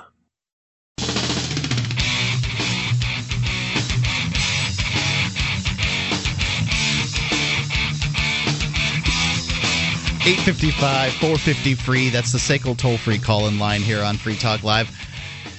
Get your call in. It's two more segments here on Free Talk Live. It's Mark with you. And Luther. And Julia? You know, gold and silver. Uh, Luther, have you been paying attention? Gold and silver had the bottom kicked out of them here in the last couple of days. Yes, I have been paying attention to that. I'm very interested in this. I've been reading up on why it happened, and it looks like there's some some sell-offs and uh, you know people following um, you know the trending. I guess, guess people that follow trenders or something like that. j- They jump on whenever there's a trend. Right. Whatever. So now they're I- all jumping off. Is that it? well, yeah, I mean, it's already started going up a, a bit, but I think, you know, personally, still thinking gold and silver place to be. That's my personal opinion. You should Yep. do what you think is best for you and your life. But Yeah, um, I, I would I would say um, that you should have maybe half your savings uh, if you're if you're young like me and you don't have a lot of money. Like half of it in silver is an easy investment to start with, uh, and then you know still have plenty of cash so that you have liquidity. yeah, I, I don't know. I'm not going to give anybody ad- advice on how much of their uh, savings to have in, in these things, but I am going to Yep. say that I, I would consider I consider this a buying And- opportunity. I haven't been able to do it. Absolutely, I, I think the the more knowledge you get, you should diversify more. But to start, that's not a bad idea. Just to teach yourself um, about investing. So uh, go get some at gold.freetalklive.com. We've got some of the best prices on the internet available to you. It's gold.freetalklive.com. So we were talking about the Urbee, which is a nice little name for a car. I like it. And Julia, the, the, the Urbee was printed from a 3D printer, which lays down materials in layers. In this case, it's in layers. In uh, some cases, they'll etch it out of uh, one block of stuff. And so every layer, it just kind of lays it down. So it'd start with the tires, just and then go up one, you know, little micron or whatever. Uh, You know, maybe this stuff is uh, a 32nd of an inch thick, and it goes up one thirty second of an inch until it's gone all the way the you know the the, the three and a half feet tall the car is. See, I've I've heard of this many times. I've heard you guys talk about it, and Mm-hmm. it blows my mind. I, I I hear what you're saying, but Yep. it's like I I'm like the old person who was like, "Computer, what are you talking about?"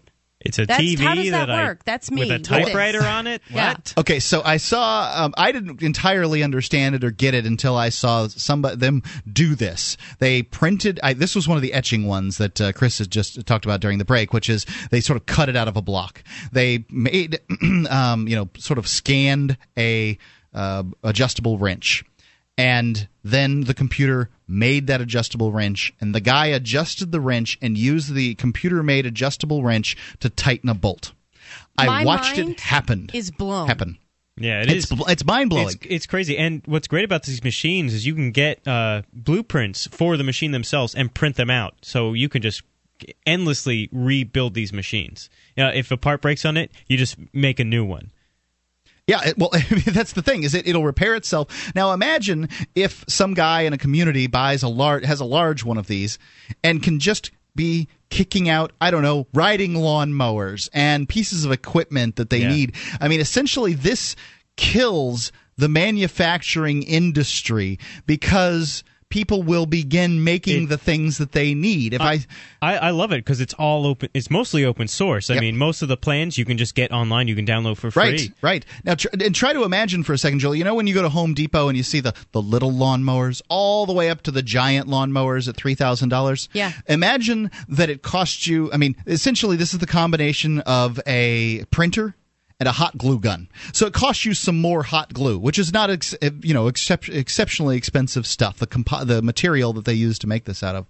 Why wouldn't you get the big expensive riding lawnmower that you sit on that has the two handles that'll do three, 360 wheelies and all that other stuff instead of the push behind lawnmower, you know, that, that you got to shove uphill and all that stuff? I mean, suddenly it changes the whole way that consumers buy and do things. I mean, it is it's tremendous. It has the the opportunity to change the world. I'm speechless. My mind is blown. And, the, and now they have That made has to be the sign of getting older, right? I'm not understanding technology as well anymore. I think it. I I think. I think it needs to be explained to everybody. Um, Yeah, I think it's something you really have to see to understand because people were asking me about it. I used to be uh, a printer, copier, repairman, and they were asking me if I had ever heard of it, this 3D printing, and I was like, no, no, never. You know, and I, I even asked my uh, teacher when I went to school. We would go to school like once a month for a week. Um, and I asked him about it. He had no idea about it either. So like, uh, this is you know just this is still laboratory stuff at this point, largely. Sure, sure. I mean, like just a few nerds on the internet seem to really, really be into it. God bless these nerds on the internet. They're going to it. change the world, and they're going to do it in lots of different Yep, ways. This yep. is just one of this them. This is just one of them. I mean, and there are other uh, movements that this is sort of attached to, like maker culture, which is all about just building stuff yourself, Yep. you know, and learning uh, craft work, you know, whether it's metalworking or carpentry or machine me- mechanical engineering, and being able to apply these in everyday life and art, you know, and, as well. and try to imagine what it's going to do for the economy and how it's going to change things entirely. If Oh, you, sure. you're not saving up in the same way for money, you know, things. yeah, you don't have to break the bank to, to start up a farm for yourself if you can just make all the equipment on this printer. It's just these materials, uh, these these base materials and electricity, Yeah. and that's all you need. And suddenly, the costs for things just spiral downward. If you've got one one of these things in a community, people can, um, you know, you can keep it going day and night, and it just works and works and works and produces all kinds of things for people that they can use to make their lives better. You don't have this, um, you know, the haves and have-nots in the same way. Mm-hmm. At that point, you're talking about style separating people, not as much, um, you know, what they've got and what they Yeah, don't. I- I think mean, it makes you can have any kind of car you want if you just print it. I think it makes patents obsolete. Um, or Yeah. it, it has the potential to make patents obsolete, which is great. It'll open the market up. anybody will hack one of these things, and you know if if okay, so you patent everything so that I can't make what you your idea or whatever. Well, then somebody just comes in and, and hacks it, and then yeah, it's going to be so unenforceable.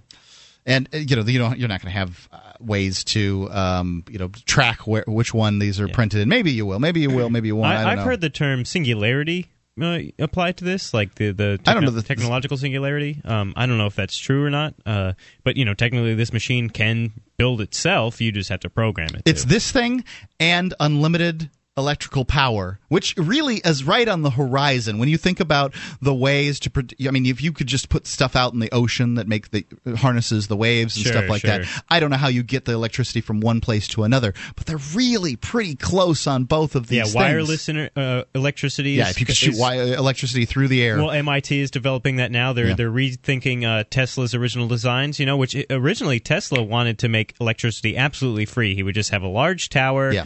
Placed, you know, every however far you know it could transfer, and like it would just be sent to your house. And Thomas Edison was very against this because he had a patent on. he loves patents. Yeah, he loved he, patents. Yeah, he loved them. Um, and he uh, like uh, Tesla's. Uh, I'm not saying Edison did this, but Tesla's uh, uh, laboratory got burned down, and he was discredited as a mad scientist. Even though now, looking back on it, he was an absolute genius, hundred years ahead of his time.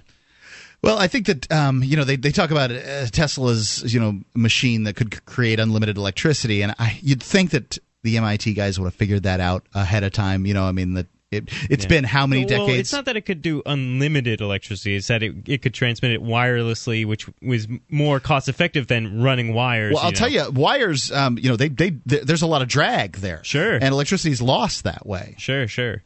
And So- this is completely safe. It's done through magnetism.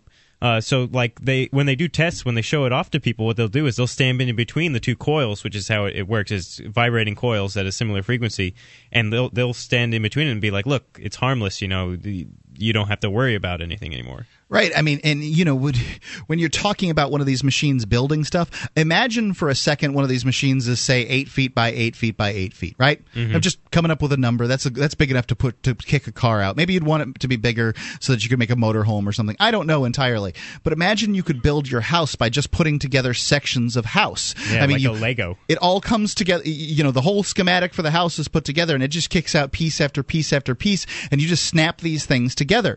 Ladies and gentlemen, try to imagine this machine coupled with unlimited electricity and how that would change the world. I think we're within a decade maybe a decade and a half of this of the entire w- and and once you don't have limited resources where does war go because exactly. war is That's really what it's all about. It's always about securing those limited. Resources. It's either resources. salt or the, the the trailways for spices or it's oil, Saltpeter, yeah, yeah. whatever it is. That's what war's all about. War is about taking things from people. Free Talk Live. Bitcoins. You can buy them and you can sell them. They're a great little commodity. You can accept them for your own products and services. But what do you do once you have them? Why, you spend them, of course. SpendBitcoins.com allows you to spend them all in one place. From spendbitcoins.com, you can spend your bitcoins at major online retailers such as Amazon, Fishpond, Barnes & Noble, memory dealers, and more. When you want to spend bitcoins, go to spendbitcoins.com. My name is Jacob Hornberger. I'm president of the Future of Freedom Foundation, which Congressman Ron Paul awarded for having an outstanding freedom website. Write us at fff at fff.org, and we'll send you a free three month subscription to our monthly journal of libertarian essays and our booklet, Economic Liberty in the Constitution, which George Mason University economics professor Walter Williams praised in a recent column. That's FFF at FFF.org.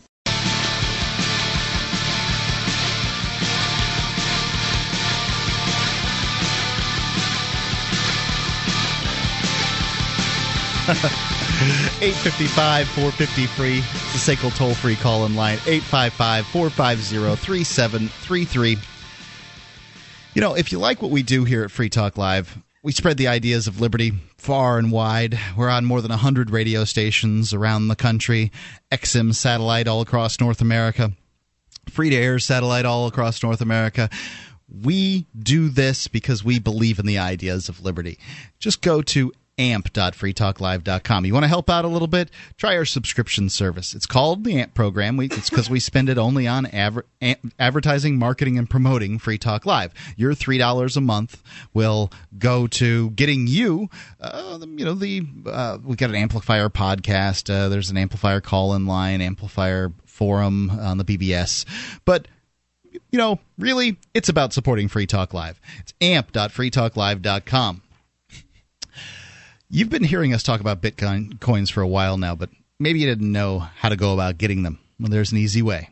You can get Bitcoins by depositing cash at thousands of banking locations across the U.S., including Bank of America and Wells Fargo. Once you have your Bitcoins, you can use them to pay anyone in the world with no transaction fees or third parties even getting involved. It works just like a person to person cash transaction, but it's done on the internet. It's internet cash. To learn more, visit exchangebitcoins.com. Again, it's exchangebitcoins.com. So this article about the the Urbee, which is this car that was printed from nothing essentially. It's this car that was made through one of these 3D printers. See, that's where I get confused is what it's made out of. Because goop plastic basically. Well, because I mean, you said you saw one of these make a wrench. Now, to me, a wrench is made out of metal. Yes. So I can't imagine a wrench that isn't made out of metal, and I can't imagine a car that isn't made out of a car. How do you make a tire out of plastic? My guess is, and I only have um, a guess here, is that you'd have to make different types of parts out of different materials. And I would say that they have more flexible and less flex- flexible plastics, and maybe even some rubber. I would I would not want to drive in a car that had plastic tires, especially No. like hard plastic, because it's not going to stop when you apply the brakes. No, it's just going to be slick, and it's it's going to get all eaten up as you drive on the roads. I mean, it's going to be scarred really easily. So you would probably make the tires um, out of you know with the- Synthetic yeah. rubber, probably. right with some kind of you know they print up the tires or something like that. Um, even if you had to still go out and buy tires after you made your car, um, you would still be a heck of a lot better off. Although Sure, tires sure. are quite quite expensive, I don't imagine they can make those. Yeah, but you're paying a couple hundred bucks for a set of nice tires as opposed to a couple thousand bucks for, or many thousand bucks for a nice car. and it's not impossible for them to probably um, s- set up the machine to you know lay down different materials at different times in the same way that a printer can print both blue and red and yellow all what is it cyan magenta and and, and, uh, i can't remember what the other one Cyan, magenta, and green. that was blue Green. Oh no, no, no! I'm sorry. blue. Cyan, magenta, and yellow are the uh, uh, subtractive uh, color spectrum, and then Okay. the additive is red, green, and blue. Okay, so wh- whatever whatever these colors are, uh, printers can print different colors. So I would imagine these printers can print different materials. So when if you're printing a car, which is what was done here, you would have to print materials like plastics. me- Metal type plastics, um, these harder plastics. You would have to print rubber. You would have to print glass because it's hard to drive cars that don't that you can't see out of. Um, eh, and you you'd need all these different types of materials. Some kind of fabricy plasticky, foamy thing. So it would have to print all this different stuff, and I, I don't see why it couldn't just go along and sh- sh- sh- sh- shoot down different things in different places. Yeah, yeah. It calculated out, you know, how how much needed to be on this layer, you know, and how much needed to be on the next layer, you know, layer by layer by layer. There's those computers; they're smarter than we are. Mind blown. It's, it's crazy. Seriously. it's crazy stuff. There's no doubt about it. So, going on with the Urbee here, uh, Kor, that's one of the guy involved here. We are a small group of designers and engineers in Winnipeg trying to make a difference. Making things this way could revolutionize how we produce things. It has, uh, which is an understatement. It has certainly changed my way of thinking in manufacturing. This process of 3D printing turned into global manufacturing would change the way we replace parts within machines. The Urbee, which took 15 years to make, has three wheels. Uh, by the way, it has three wheels, I'll bet you, because you can't drive something on the road with four wheels without asking the government's permission and going through all their processes. You could dr- drive anything that has three wheels, basically, but once it has four wheels, it's a car, it's an automobile, or whatever. I thought it was anything motorized. Uh, I have a all feeling kinds of that different they are rules going for- to quickly make up new rules to uh, now, where get is rid the third? that. Where's the third wheel? Is it in the front or the back? Is there a picture? Uh, it would appear as though the third wheel is in the front on this one, Wow, maybe that's on a the back. though. terrible design. There's a car out li- there like that called the Robin Reliant, and if you make a sharp turn left or right, no, you're going to flip over in that car. So uh, they have different. Uh, maybe it's two, two in the front. I don't know. I'm just looking at it. It's it's difficult to, for me to tell. It's a, Sure. sort of an angled shot here. It could be one or the other. And I think the the rear tire is actually the one um, in the back. One rear tire, two two front. Okay, yeah, that that's how you design a, a three wheel car. But the reason that they do three wheel cars instead of four is because of the government's rule on four wheel cars. Obviously, they don't have airbags on motorcycles, right? Yeah. So a Yeah. three wheel vehicle is a motorcycle, whereas a four wheel vehicle is a car. Yep. And the rules as far as safety features and things essentially price out anything new like this. Well, that car I was talking about, the Robin Reliant, apparently was very popular in England during like the 70s when it came out because it was considered a motorcycle, so you didn't need to get a driver's license to drive it. You could, it was much cheaper, you know. Sure. So Th- they fit they fit into a, a category that doesn't require as much um, Sure, you know uh, sort of regulation. So the Urbee has a small single cycle cylinder engine that uh, generates a mere eight horsepower. Yet it can go up to 70 miles per hour if necessary. It's so light and efficient. Um, eh, even driving around the city, it can do 100 miles per gallon. And the Canadian firm Kor Ecologic, which designed it, insists that it could become a viable uh, r- uh, runaround for normal people. To me, the the the vehicle itself, eh, you know, I mean, it's it's great and everything, but to me, the vehicle isn't what's so exciting here. It's the manufacturing process. They have managed to print Sure, this sure, out of sure. thin air. Like the first car that ever existed by modern standards is awful. It goes nine miles an hour. Steering it is difficult. Starting it is almost impossible. It has three wheels. The third one in the front. You know, it's just a bad design. But the technology of doing all that is phenomenal. And the same with this. The technology of producing the car this way is awesome. it changes everything, and um, you know, I'm I'm very excited about it. Apparently, it'll cost up to. Uh, the way they put commas in here, fifty thousand dollars. Even then, it will cost up to fifty thousand dollars. Um, the process can d- do many materials, and our goal will be to uh, use fully recycled materials. Although the prototype has been uh, completed, it will be some time before the Urbee is available to buy in car showrooms. The team behind it um, will still have to raise money for a second prototype, which will be at least another million dollars, and um, even then, it'll cost up to fifty thousand dollars to buy new. Although the price should drop if it is mass produced, of course. Um, and obviously, there once they once they put it out there, there's going to be competition in the marketplace, which will disallow um, you know them from charging fifty thousand dollars for this uh, cute little hockey puck. Sure, sure. So, um, other professions which have uh, shown an interest in um, additive layer manufacturing, that's what they call this, Julia, including medicine and some su- um, suggestions that a prosthetic body parts could eventually be printed to the size and shape that they're required. And I don't see why they couldn't do that. I mean, take a little scan of your stump. I am going to go home and look up, up, read about this for a while because I Yeah, uh, watch some videos on YouTube. It, it'll explain it a little better. You'll be able to see what's actually happening. It's I, it's just hard for me to wrap my. It's what it's made out of. Like I said, it's just hard for me to wrap my mind around. hard it's um, you know you're you're talking about uh, probably if they can replace prosthetic parts i mean are you talking about prosthetic organs they've already had prosthetic hearts can they replace all these failing organs in people i don't know i mean it's all very interesting We, but we might, yeah, we might just live forever.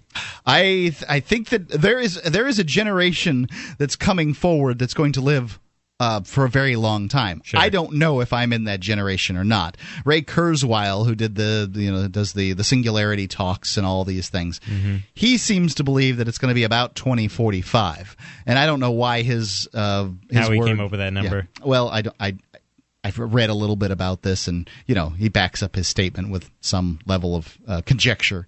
And sure, sure. Sounds smart to me. Right, it, that's what it does. That's essentially, you know, you, you believe so many things in this world based on um, authority, and Ray, Ray Kurzweil is the authority on the singularity and that kind of thing. Sure. So he says 2045. I should make it to that. You certainly, you two certainly will make it to Yeah, that. yeah. I guess I'll be like 40 by then. No, no. I guess I'll be 60 by then. I can't add. Never mind. I don't know math. Julia. Lord willing, how old will I be? Well, I was just no, you were you were holding your hand aloft. And I'm a very animated person, and apparently we, Animated we listening. seem to have this com- communication problem tonight, where you think that I'm I'm raising my hand to talk, but I'm just going nuts over here. I think that um, I think that this, you know, even if you don't, be, uh, you aren't able to change the way that um, you know we. Uh, we we can move the consciousness from one form to another. You could very well make a robot body, pull the brain out, and stick it into the new Sure, body. sure. But it would only be five feet tall. Though it would have the strength of five gorillas with the strength of five gorillas. What? What? What is this? This some kind of joke? Uh, I'm Yeah. sure some of our listeners out there will get it. I see. Free Talk Live. Thanks for listening. Uh, you can get we're, we're online uh, 24 hours a day, or listen seven day, seven days a week from 7 p.m. to 10 p.m. It's Free Talk Live.